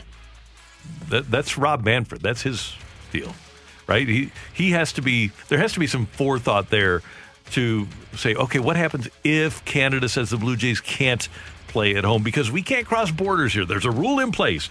Canadians are not coming to America, and certainly Americans aren't coming to Canada, but they don't want people crossing those borders without quarantining. So somebody should have had some foresight there in the Major League Baseball offices. You asked Dan Shulman about this, what, a month and a half Mhm. ago, maybe, saying, "Hey, I know that there's some some issues with the with the government and restrictions at the border in Canada. What's going to happen with the Blue Jays?" If you're asking those questions a month and a half ago, don't you think the people in charge should have been also planning Yeah. for this to maybe inevitably happen? Might have been a good idea. But again, it just seems like a lot of things are, are reactive and not proactive with this, but that's what happens when you spend weeks and weeks and weeks bickering over money and not over logistics. Good point. But you know what? We, we've turned the page on all of that because baseball is here, Randy. Baseball's back. Baseball tonight. is back. Michelle, your National League MVP Mookie Betts has agreed on a 12-year, $365 million deal that keeps him with the Dodgers for the next 13 years. So it's going to wind up being a 13-year deal worth about 375 million with this year's prorated salary. With Mookie getting his deal in LA, Mike Trout in Anaheim, in basically LA for the LA Angels, is the highest paid player in baseball. So you've got the two highest paid players in baseball now residing in Southern California. After you saw what the terms of the deal were for Mookie Betts, how would you feel if you were a Red Sox fan? I would be mad. I would be mad too. Even though I think from the outside we can look at the deal and say, this isn't going to end well, probably. No. They, they usually don't. They typically don't. I, I would look at that amount of money and say, we could have kept it. Well, I think this is in part a pandemic deal, though, too, don't you? Probably, because yes. If there's no pandemic, he's probably much closer to Trout's deal, which is 430 in that range. So it, it it really is for him an incredible deal because I do believe that the back half of this contract is not going to be pretty. Albert's, uh, I, I predict that Albert's back half of his contract will be better than the back half of Betts's contract. Hot take Thursday. There you go. Yeah. So 180 pounds, man, it's hard to keep playing and being good. Albert's a, a sturdy guy, and maybe Betts will wind up being a DH. Here's the other issue: is if my NL MVP Cody Bellinger does win the MVP, aren't they going to have to wind up paying him more than Betts? His asking price will go up, no? You'd think so. But if you win one World Series with Mookie Betts, is it worth it? Yes. Because It here, is. here's a franchise who's gotten so close and had unbelievable heartbreak. If you win one World Series, you write it off as a win. I'm with you there. Yeah, I, I always look at that. It doesn't matter how much you pay. If if you get a World Series out of it, it's a World Series championship, it's worth it. That's the goal, right? Right. We're signing these players to win. And obviously, star power is a big thing in Los Angeles. That's why LeBron James is there. Uh, that's why Cody Bellinger has turned into the star that he is. That's why Anthony Davis wanted to come. Uh, that's why Jalen Ramsey. Jalen, that's the selling point. no, Randy, it's the stadium. That's the oh, selling that's point. the star. oh, wait, that no Nobody one can go to can it. go to. They're in a world of trouble. I think. Anyway, Jessica Mendoza of ESPN says that Mookie in LA is a good thing.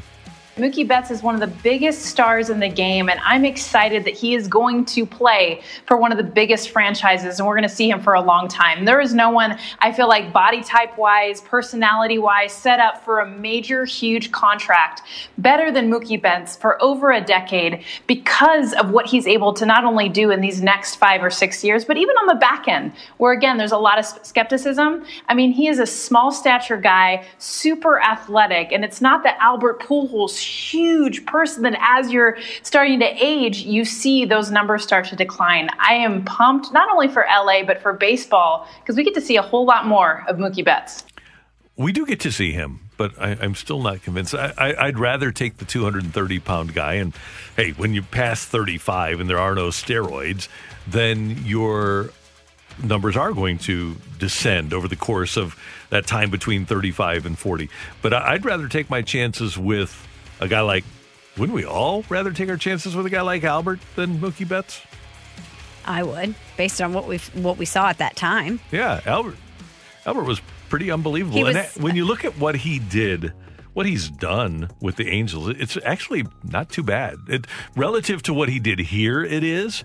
But a lot of teams would like to have his Angels career. In his Angels career, he's only hit 258, but his averages have been, let's see, hold on, let me get to it. Uh, he's at 211 home runs in eight years. That's pretty good. He's dri- driven in 746, and he's had a 764 on base. I, I, I think a lot. The, the, it's not worth the price, but I think a lot of teams would like to have it. I think the issue there is a couple things. First of all, he was never going to be able to replicate what he did here in St. Louis No. on that contract. So you're automatically going to look at the price and you're going to cringe, knowing that you're not going to get that level of sustained production in Anaheim. I think the fact that they haven't won a World Series, people are going to look at it and say, "Hey, it's not worth it." And I think the fact that he plays in Anaheim, it's a lot of people do not have eyeballs on that team, so you just, I think a lot of people generally look at it as Yeah. a failure because they're not watching him play on a day to day basis. Yeah, th- that's to me the biggest issue is that he wasn't able to maintain his stardom, even though he's in LA and he's, well, quote unquote LA, but in the second biggest market. I think that you're a much more visible baseball player in St. Louis than you are in Anaheim. I, they're on a lot more national TV. Mm-hmm. They have a much greater national fan base. And I think his milestones would have been bigger deals as a member of the Cardinals, not just because he would have still been a Cardinal, but a lot more people would have seen it happen as a St. Louis Cardinal than in a, as an LA Angel. Without a doubt, which is why circling back to what Jessica Mendoza was saying, I, as a baseball fan, love that Mookie Betts is in LA with the Dodgers. I love that in a sport that is desperate for some star power, that we have a guy like him who is a dynamic player being on a team that gets talked about mm-hmm. all the time. Yeah, that part of it will be good. Like he was in Boston, but Dodgers, the Dodgers fit that mold too. Exactly. Coming up, you're killing me, Smalls, on 101 ESPN. We're right back to the Karraker and Smallman podcast on 101 ESPN.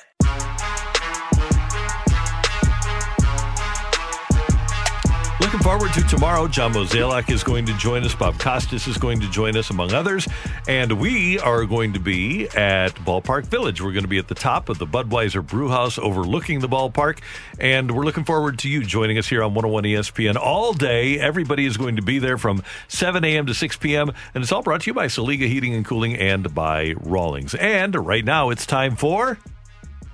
You're killing me, Small.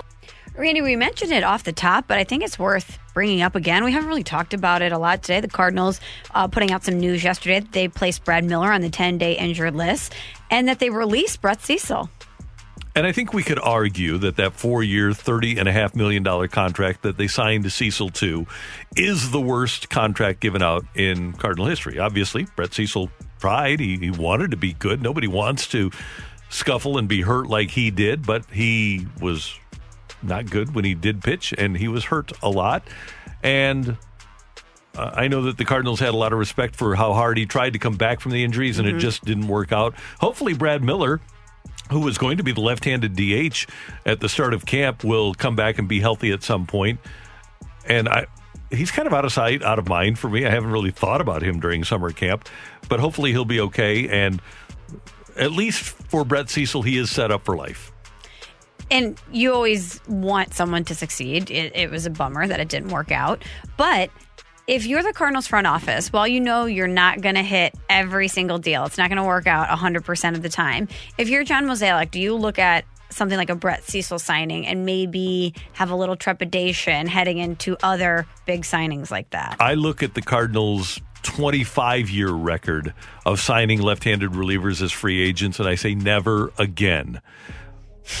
they traded for Steve Kline. He was fine. They traded for uh, Ray King. He was fine. They brought up Kevin Siegrist. He was fine. But if you look at the overall record of their signings of left-handed relievers, it is abysmal. Scott Radinsky spent his career on the uh, disabled list. Uh, they brought in Ricardo Rincon. Uh, obviously, you look at the, the, the Cecil. th- There are about 10 names. I've got them written down. About 10 names of lefty relievers that the Cardinals have signed as free agents, and none of them have worked out. It's been a really bad track record. You're killing me, Smalls. So, Randy, a lot of teams in the NFL have said they've already preemptively said, hey, we're not going to have fans this year. The Jets, the Giants, among a few of the Rams have said that. Uh, you know, we already knew that anyway. They Yeah, didn't need they to make the announcement. Yeah, Yeah. They, they knew. Um, but Hey, we're going to have fans this year. Yeah. Okay. Tell us something we don't know. We're like, yeah, we we anticipated that. We saw we saw the ticket sales. But anyway, uh, a league spokesman, Brian McCarthy from the NFL, said that if fans are going to be allowed into any venue this season, they're going to be required to wear face coverings. So you're going to have to wear a mask if you go to an Mm. NFL game. Wonder how that'll go over in the great state of Texas. It'll be interesting because you know that Jerry Jones is going to try to get people into his stadium, right? Exactly. I wonder how that'll go over if it's an absolute requirement of the league, if it's a league rule. Think of how mad people got with the clear bag policy. hmm So if they have to wear masks, they're probably going to stay at home and watch it on TV. Well, that was going to be my question to you. What do you think wins out? The anger that some may feel over wearing a mask or their love for their team? And the fact that they haven't had sports in a long time, and you haven't had football, and that they have the opportunity to go. I think people that have season tickets generally want to be at the game and at the atmosphere, and they are going to be wearing their masks for their tailgate. They're only going to wear their masks when they get really, really drunk and get into the stadium. And then probably when they get up to their seats, probably going to take the mask off. Is an usher really going to come up and say, hey, I have to put your mask on? Especially if there's 100 people. No, it's not going to happen. So they'll go into the stadium, they'll go through the turnstiles with their mask on, get up to their seats, and the mask will be removed. It's my belief. But then what if they're shown on TV? Then you have a whole lot of questions to answer you're that organization. So I would think that you would have ushers or whomever having to monitor and or enforce these rules. Oh, yeah, just like the uh, cross ownership rule that they have to enforce. Oh, yeah. Don't worry about rules. They, the rules are, hey, we, we are a league of rules, but we're also a league that really doesn't care about them once they're broken.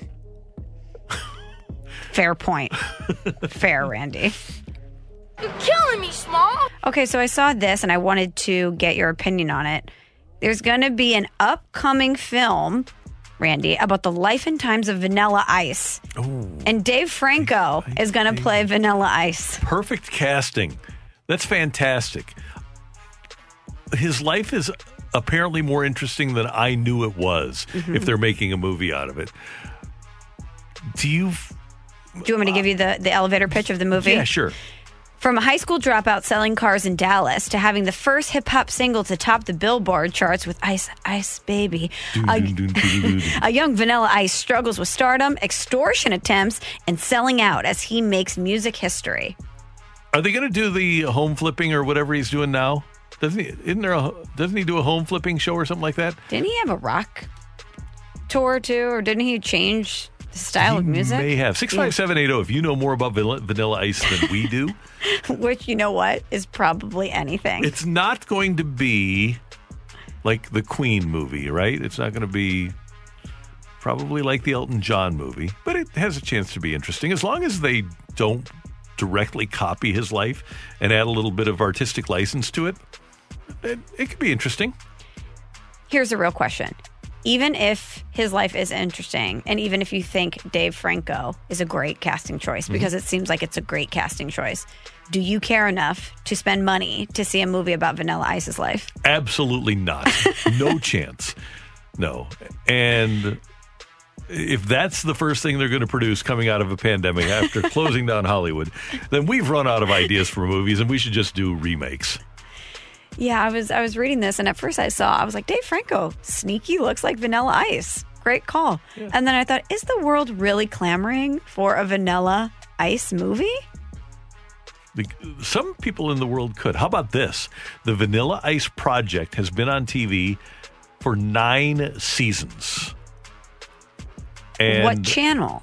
It is. It premiered in 2010, and uh, let's see. It's a new house and more up to date and state of the art improvements. It's a home improvement show, and I think it might be on HGTV, but I'm not positive. I'll find out for you. Yep, it's uh, no DIY DIY network, do it yourself network.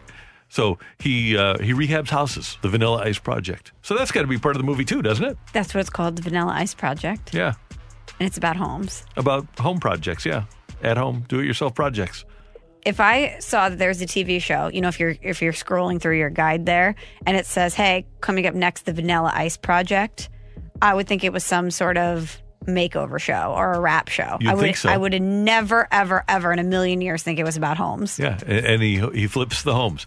Ten seasons, and it has uh, let's see. In addition to winning the Telly Award, the Factual Entertainment Award, and the uh, Hermes Platinum Press Award, the first season of the Vanilla, Vanilla Ice Project was selected as a finalist for the Cable Fax Awards. I don't know any of those awards, but it is what he can say an award-winning show. I just googled him. I didn't know he dated Madonna. I didn't either. You know, He's okay. It's worth a movie. It's a pro- prolific life.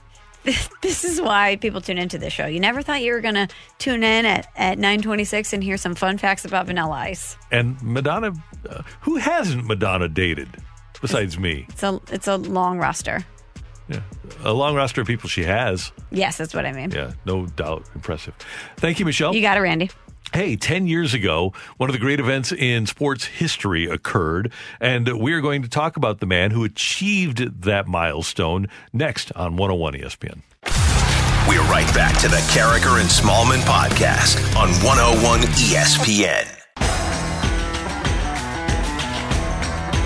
Curtis Granderson sliding in to, to make it 5 to 4. There goes Benji again to center field.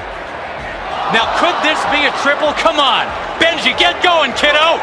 You Come got on, you got the Come on, cycle, big guy. Get there. Get there. Get there. He did it. Pigs have flown in Boston, Massachusetts. It was 10 years ago that Benji Molina had one of the most unlikely cycles in the history of baseball. Benji's going to join us in a few minutes here on 101 ESPN. Of course, that took place at Fenway, where if you get the ball out into left center and the catch isn't made, you can run for a while. And he he had to run for a while, and he did, and he wound up with the triple. And as you heard the, the announcers from the Rangers say, pigs flew that day in Boston as Benji Molina hit for a cycle. What a great call that is. You can hear the excitement in their voices that they think, oh my gosh, this is actually going to happen. Yeah, we're going to ask Benji about that. And it's amazing when you think about the fact that each of the three Molina brothers has won a world championship.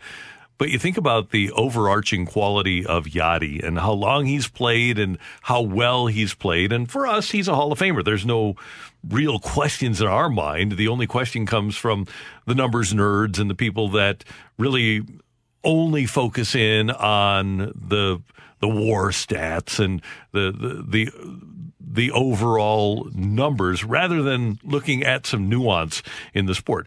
Yadi is one of those guys that if you're a baseball fan and you see the way he handles a pitching staff and you know the way he plays defense, in addition to the way that his offense has improved, you say, yeah, that's a Hall of Famer. But there aren't, not everybody is on the same page in terms of evaluating players.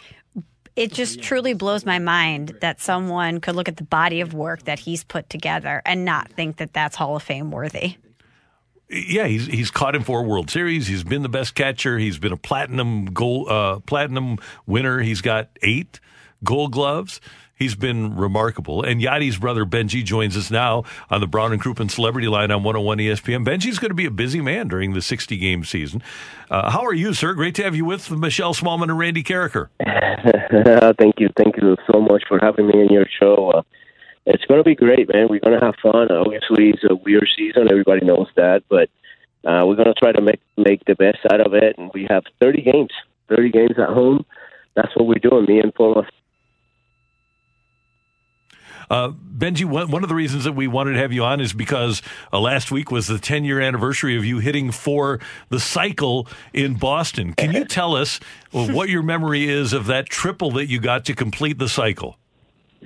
Um, the whole memory was memorable, man. It was really, really cool. It was amazing feeling. You know, I, I just got traded, you know, and I'm trying to get used to my teammates, and, and we were fighting for a playoff spot and all that. So um, I think it was so emotional for me because I know a lot of kids, uh, a, a lot of players that have way many more goals than I do have never done it. And for Benji Molina to do a a cycle is pretty is pretty amazing. So I was pretty excited. The triple, I was thinking about it. I said, you know what? If these guys fall down and if these guys drop the ball or something, I'm heading out. I'm going. I don't care if I get thrown out for 20 feet, but but I'm heading. I'm going to try it. And and luckily enough, uh, it worked out. You know. Hey, I've never asked you this, and I, I've always wondered this because you were a big part of the Giants that year that beat the Rangers in the World Series. Did the Giants give you a World Series ring? Yeah, yeah. They uh, they gave me a ring. Uh, it was pretty cool. I mean, it was winning. Like I said, um, I think it's uh, it's very weird when you get traded. All of a sudden, you're facing your old teammates. it's pretty weird, but um, but it was okay. It was okay. I I had a blast, and I did I did good with all those guys. Benji, I saw this stat from Jon Morosi on social media earlier today, and it says that Yadier Molina will start his 16th straight opening day at catcher for the Cardinals. With that, he breaks a tie with the Yankees' Bill Dickey for the longest streak of opening day starts with a single team of any catcher in Major League Baseball history. Uh, what does what do you feel when you hear that? You know that Yadi's had such a legendary career already, and we know about the longevity. But just to think that uh, once again he's etching his name into history, how does that make you feel? Um, well, obviously, uh, I have a I have a different feel than most of you guys. I, I think I, I see him as a professional player, and he's unbelievable. I think he's a Hall of Famer for sure. Uh, but I also see him as a little brother, you know, and just watching him grow into the person he is now, into the Hall of Fame guy that he is now. It's been amazing. It's been an amazing journey for me to be watching it, and it's been an amazing journey lately. I had a chance to coach him one year. I had a chance to uh, a chance to uh, uh, uh, do his games in Spanish. Uh, it's been very, very, very special. And Benji, you don't have that longevity if you don't preserve your body. But one of the things that we've observed out of spring training and of course summer camp is just how unbelievable Yadi looks. He he looks like he went in a time machine and he shaved 10 years off of himself. What has he been doing in the off season and, and during the quarantine, even during the pause, to take care of himself? I think it's it's all training. You know, obviously he's trained like a crazy guy. He's a really really dedicated person, and uh, he's a great athlete. So I think uh, he runs like three, four, five miles every single day, uh, sometimes twice. Um, I think uh, he, I think that's how you keep in shape. Also, he's you have to have dedication to be like that. It's not it doesn't happen so easy. So I think he has both of those, and that's why he makes it happen, makes him look this way. Have you ever gone to Yadi, Benji Molina, and said, "Hey, I, I want to work out with you for a week"? Um, I never have been brave enough to say that, so I'll stay away from him. He let him train all he wants, and I'll watch him from the side. there you go. Hey, uh, we know that your time is limited, Benji, but we want to know how good you think this Cardinal team can be over the 60 games. Well, he's pretty excited, and he's excited about this team. He he sees a lot of them, uh, a lot in them, and I he, he said that they were very deep into uh, into a bench and very deep into bullpens, very deep into a rotation. Everybody's kind of uh, healthy, and he sees them good. So, I, and then the only the, every time that I see the Cardinals and I see them practice and games, they look they look good to me, man. They look ready. They're ready for the challenge um, they can't wait to get on that field, and that's what matters, you know. Absolutely, Benji. And another thing that a lot of people think are working in the Cardinals' advantage is the leadership that they have in place. In a season full of so many unknowns, and a season that might be hard to, uh, uh, you know, acclimate to without fans in the stands, etc. Having guys like Wayno and Yadi be the veteran leadership on your team has to work in your favor. It is hundred percent true. I think it's uh, it's the key of that clubhouse. You know, having uh, Wayno and and Yadi there still. You know, I hope they can stay for a couple more years. But uh, having those two guys controlling everybody, controlling everything in there, that's why this clubhouse is probably special for them. You know, just because they have those two veteran leadership in there.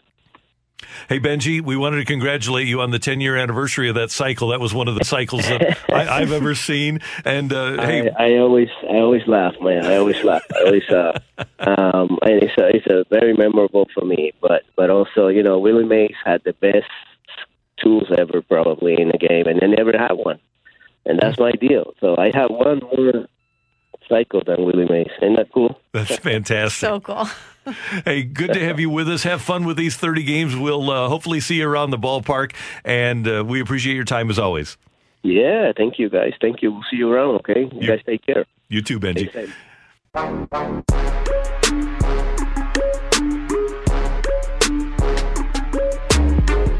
Scoops with Danny Mac coming up at the top of the hour here on 101 ESPN. Michelle and Randy with Karraker and Smallman closing this one down. And it was great to have Cardinal Baseball yesterday on FS Midwest. And I know you enjoyed it, and you and Ricky were socially distanced and did a fantastic job. It was a lot of fun. A lot of fun to be back. A lot of great fan response. I think uh, no surprise people missed it, and they wanted to have baseball back, albeit without the fans. And uh, didn't matter. Baseball was back, and it was a diversion, a distraction, and uh, it was great. Great to be back. Dan, if I leave town for a week and come back, for me, doing a show, there is a groove that I get into Mm-hmm. in terms of broadcasting. What about you doing baseball? Do you do you have to get in because you sounded fantastic yesterday, like you- you'd done ten games the ten days before? Is there a baseball groove that you get into though? I was, you know, fortunate enough for me. You know, I've worked with Ricky forever, and I've worked with Brad, and I've worked with Jimmy. So that that part isn't tough. I, I mean, I know when he's going to talk, I'm going to talk. Um, I kind of know where the partners want to go. They're all different, so I know their strengths and what they would like to talk about. You know, Ricky being a former pitcher can get into things that he wants to talk about. But for me, it was I think it was good to do those games without fans uh, on Cardinals.com. I really do. I, I, it was just beneficial to be down there and just kind of have no fans and see what it was going to be like and it was going to be different. Um, so yeah, there is a little, I, I think, a groove, but honestly, it takes me. And I, I'm not kidding. It takes me like one batter, and I'm ready. I'm ready to go. So no, not really. I'm just. I've done thousands of games, Yeah, so right. I'm just ready to go and, and just excited. And um, the thing I think that's going to be the, the challenge this year, and and going forward, I did think about this during the game, is not having access to the players and the coaches, and that is the the the benefit is all these networks look at. Okay, we can save a dollar or two by not traveling people. I do think you, and this is not self-serving. You're going to have to challenge uh, to travel the broadcasters because where we get that that inside info, man, it is so important to find out what is happening with your Yeah. team. So when we have a chance to be on the bus rides and the flights and go into Mike Shildt's office, sometimes for me, uh, when we're on the road, sometimes I'm bored.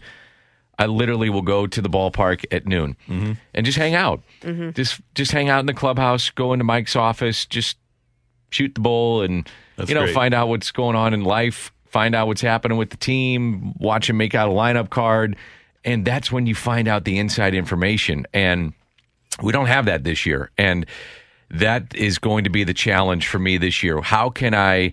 And it's a great challenge. I love challenges. How can I try to get inside information that I never have? And so yesterday I tried. So at one point, if you're watching the game, I talked about Carlos Martinez and a spin rate of 3,000, which I normally don't get into because I, I try not to get too technically sound because, again, and I know I'm going off on a tangent here, but we have the older audience. Do they really want to hear about a spin rate of 3,000? Probably not. Do our younger audience, do they like it? Your son would love it. He's into that. The middle people, eh, they're okay with it.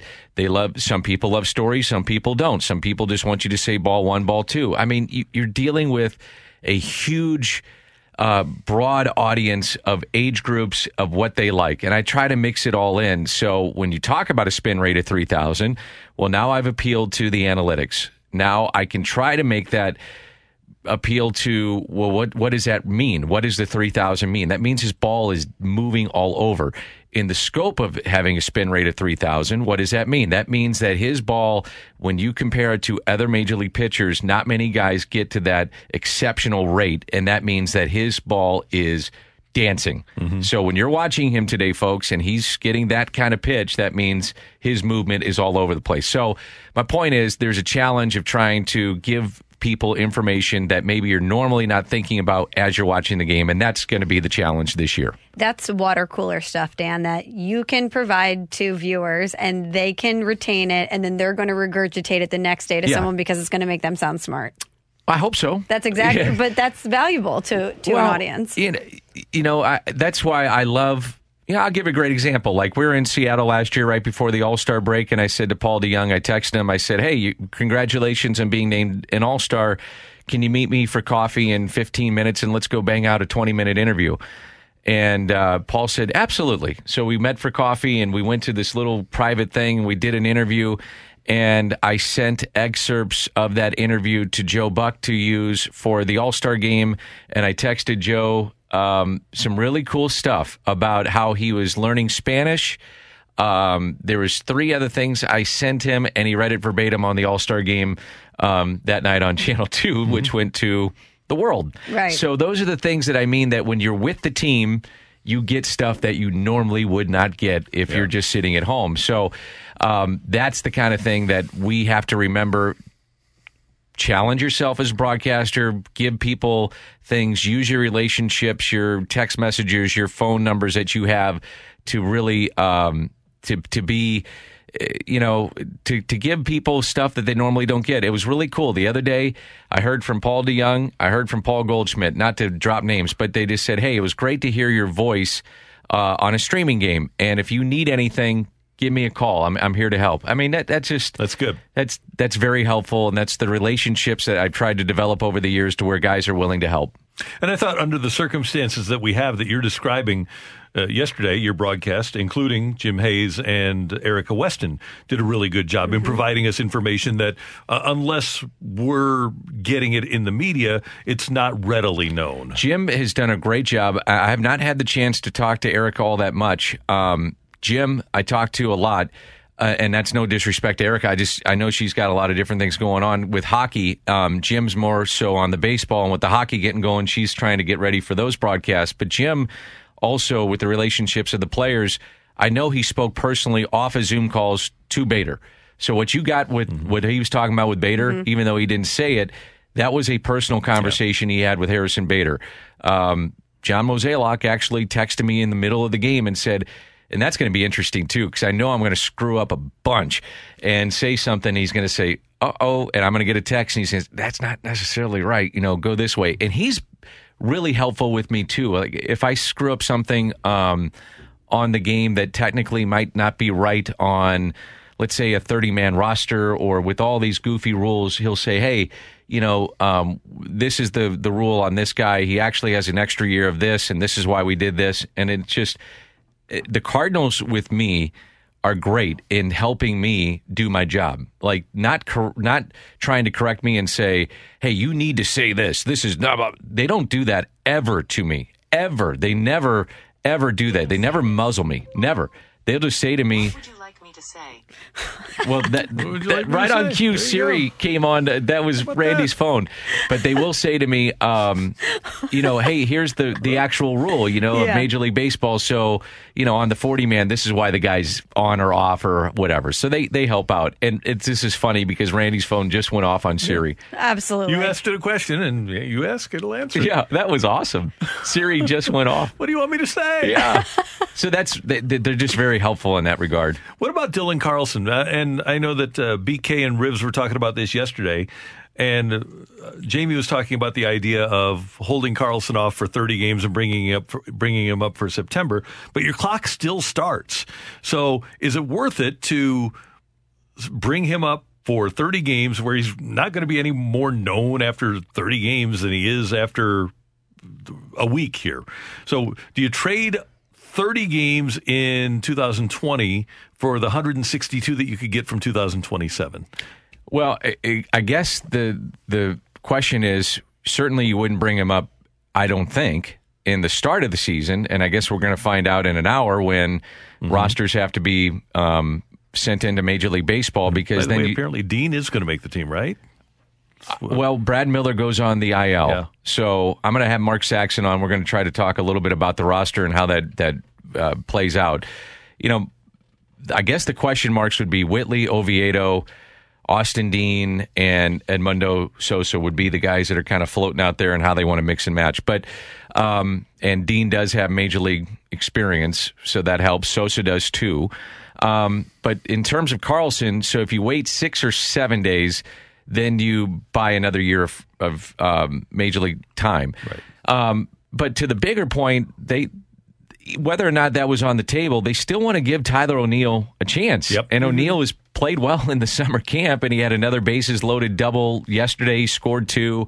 They like what they've seen out of Lane Thomas in the last week. I know fans are going, "Come on, you know, Dylan Carlson." I get it. Yes, he's he's looked good, but this was the the plan going forward anyway in spring. So now the bigger question is, let's say you're you're 30 games in, okay? And let's say that those guys aren't playing well or another player like Fowler or Bader is just scuffling or gets hurt. Or gets hurt. That's the mm-hmm. other part of this. Injuries are a part of it. Then yes, I think Dylan Carlson comes up mm-hmm. and you say and baseball as a whole Let's let's look big picture. Let's say baseball as a whole is moving forward and you feel that you're going to finish the season and you feel you are going to have a postseason play, um, and that everybody's healthy enough and that this is going to happen, then yes, I, I do think that they would be fine in, in bringing him up. I My- really do. My only question would be whether it's a week or four weeks, how much can he convince them that he's a difference maker in a month of summer camp in Springfield? Well, I think he he could be a difference maker. I, I think he can too, but uh, their feelings about him shouldn't change between now and then. No, I, I wouldn't think. So if- I mean, I'm they gonna- know what they got. They Yeah, they know right, they've got a player. So if I'm going to have him up, I'm going to have him up in a week. And if I'm not, if I'm going to have him up after 30 days, then I might as well wait until two weeks into next season. That's the decision they have to make. Yeah. Yeah. I mean, they're facing that right now. Right. And they're a business at the end of the day, Mhm. right? Mhm. So, But by the way, business is pretty good in LA for Mookie Betts. Yeah, how about that? Well, I guess that was being discussed pre-COVID, and it just carried over, and they, you know, true to their word, kept the the um, the contract going. But it is interesting that they kept it, and it's what three sixty five over Right. twelve or ten. I- Add in this year, it's going to be a 13 year, it's a 12 year deal. Okay. it's- it- but when you add this year 13 and because of the prorated, it would have been 392, but because of the proration, it's 375. 13 great for baseball. Uh, if you're a Yeah. baseball fan, that's great for baseball. Cody Bellinger's a happy man. Sure, he is. Uh, I think if you're any player, that's great for baseball. It is, no doubt. You know, it's a great thing for baseball. It's great to have it back. I'm excited to watch the game tonight. I'm excited about tomorrow. And I, you know, what really s- struck me, and I, I'll bring it up with, um, and I don't know if it, it got to you guys too. Do you have to go to Schnucks today, or I do not. Okay, no. I don't. I, don't want to go to long stretch here. this out as long as we You know, could. Um, but but my am I going too long No, here? this is great. Okay, so when Dozier got uh, at the end of my show yesterday, so Dozier, who's going to be a middle of the bat kind of guy for the Royals, gets COVID nineteen. Um, I'm like, wow, that's that's a big player for them. He had a pretty good year last year for the Royals, and all of a sudden, Michelle and Randy, it's like, okay, he got it, and just move on. You know, it- that's just what it's going to be like this year in baseball. And think about how things have changed. How once Rudy Gobert got it, all of sports shut Everything down. Everything shut down. Shut down. Yep. Yes. And now a guy gets it, and well, he'll, he's out, and we'll put him on the COVID list, and he'll be back. And and the Royals doing the research for the game yesterday, they they've been hit really hard. Yeah, they Yeah. have. Really hard. Uh, pitchers Salvador Perez, who's you know their cleanup hitter yesterday, who hits a home run. He had it. Apparently, a lot of their guys were asymptomatic. Most of them were good, um, which is is good news. I mean, But you don't know- want to spread it. That's the big issue. Is that you don't want to. I was- and then, thankfully, they're getting tested on a regular basis. I was very concerned. I, I did ask their people if he was on the plane to St. Louis. He was not. So it was found out, I guess, the the day before he did not get on the plane. Um, and they're doing their due diligence. There's a rhythm to all these teams now. Um, kind of rinse and repeat. Show up at the ballpark. There's testing. They find out about the previous tests. Guys are being very honest if they feel any kind of symptom whatsoever. I mean, anything. They've had guys that said, "Hey, I, I've got the sniffles. Go home." I mean, they, they, that- I was talking to a member of the Kansas City Royals. They had a couple of pe- uh, people that did not feel just a just slight symptoms, and they said, "Just go home, no problem. We got your test, and and no no big deal."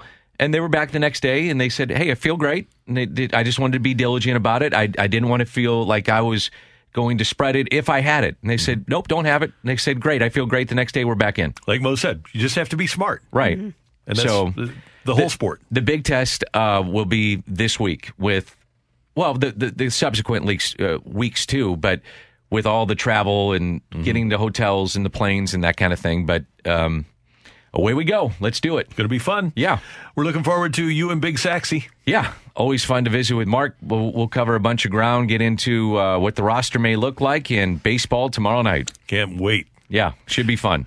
Uh, Scotty has been our producer engineer, Scotty Manziara. Great job. Thank you. Thanks, Randy. Uh, Michelle, this was a, another fun day. We're rocking and rolling with fun days. It was a fun day. Randy, tomorrow's going to be the most fun I, I do have a quick question. Yes, sir. So the Blues, because I'm I'm like baseball centric. Uh huh. Okay, so the Blues, they're doing their thing. They got training camp, right? Yep. Everybody's good. Everybody's healthy. Right. For Had the- Edmonton this weekend. so that that's what my question was. So they they leave what Sunday? I believe Sunday, and then they have a game on the 29th against Chicago, Mm-hmm. and then their first game is a week from Sunday against Unbelievable. Colorado. Mm-hmm. So they bubble August up, 2nd. bubble down, whatever you want to bubble it up. Yeah. Bubblicious, and we, away we go. Hashtag LGB Wow. and Tarasenko. Awesome. And I was wa- Sports are back. We are going to be gluttons. We're going to. This is like the when um, you were I'm dating. I, I, when you were dating Libby, did Yeah. you have to do Thanksgiving? Let's, let's be let- keep it clean here. Oh no! Uh, Did All you right. have to do Please. Thanksgiving at two houses, like your your parents, uh, your mom's house and and Yeah. her parents' house? Yeah. That's what this will be like in terms of sports. Is that you'll have to have multiple Thanksgiving dinners. I like it. Yeah, we're gluttons. Belt, it's great. belt buckle was, you know, Big time. Wear your Yeah. sweatpants. Yeah, right. Yeah. I called it a Dunlop disease when your belt Dunlop over Oh. your, you know. Have a great show. All right, thank we- you. We thank you for tuning in, texting in, and being a part of the show. Tomorrow we are at Ballpark Village the entire show, the entire day, as a matter of fact. Are you with me? I am in Okay, the uh, good. 10 o'clock hour. Good. Can't wait. And uh, for all of us, until tomorrow at 7, have a great day, St. Louis. That was the Karraker and Smallman podcast on 101 ESPN.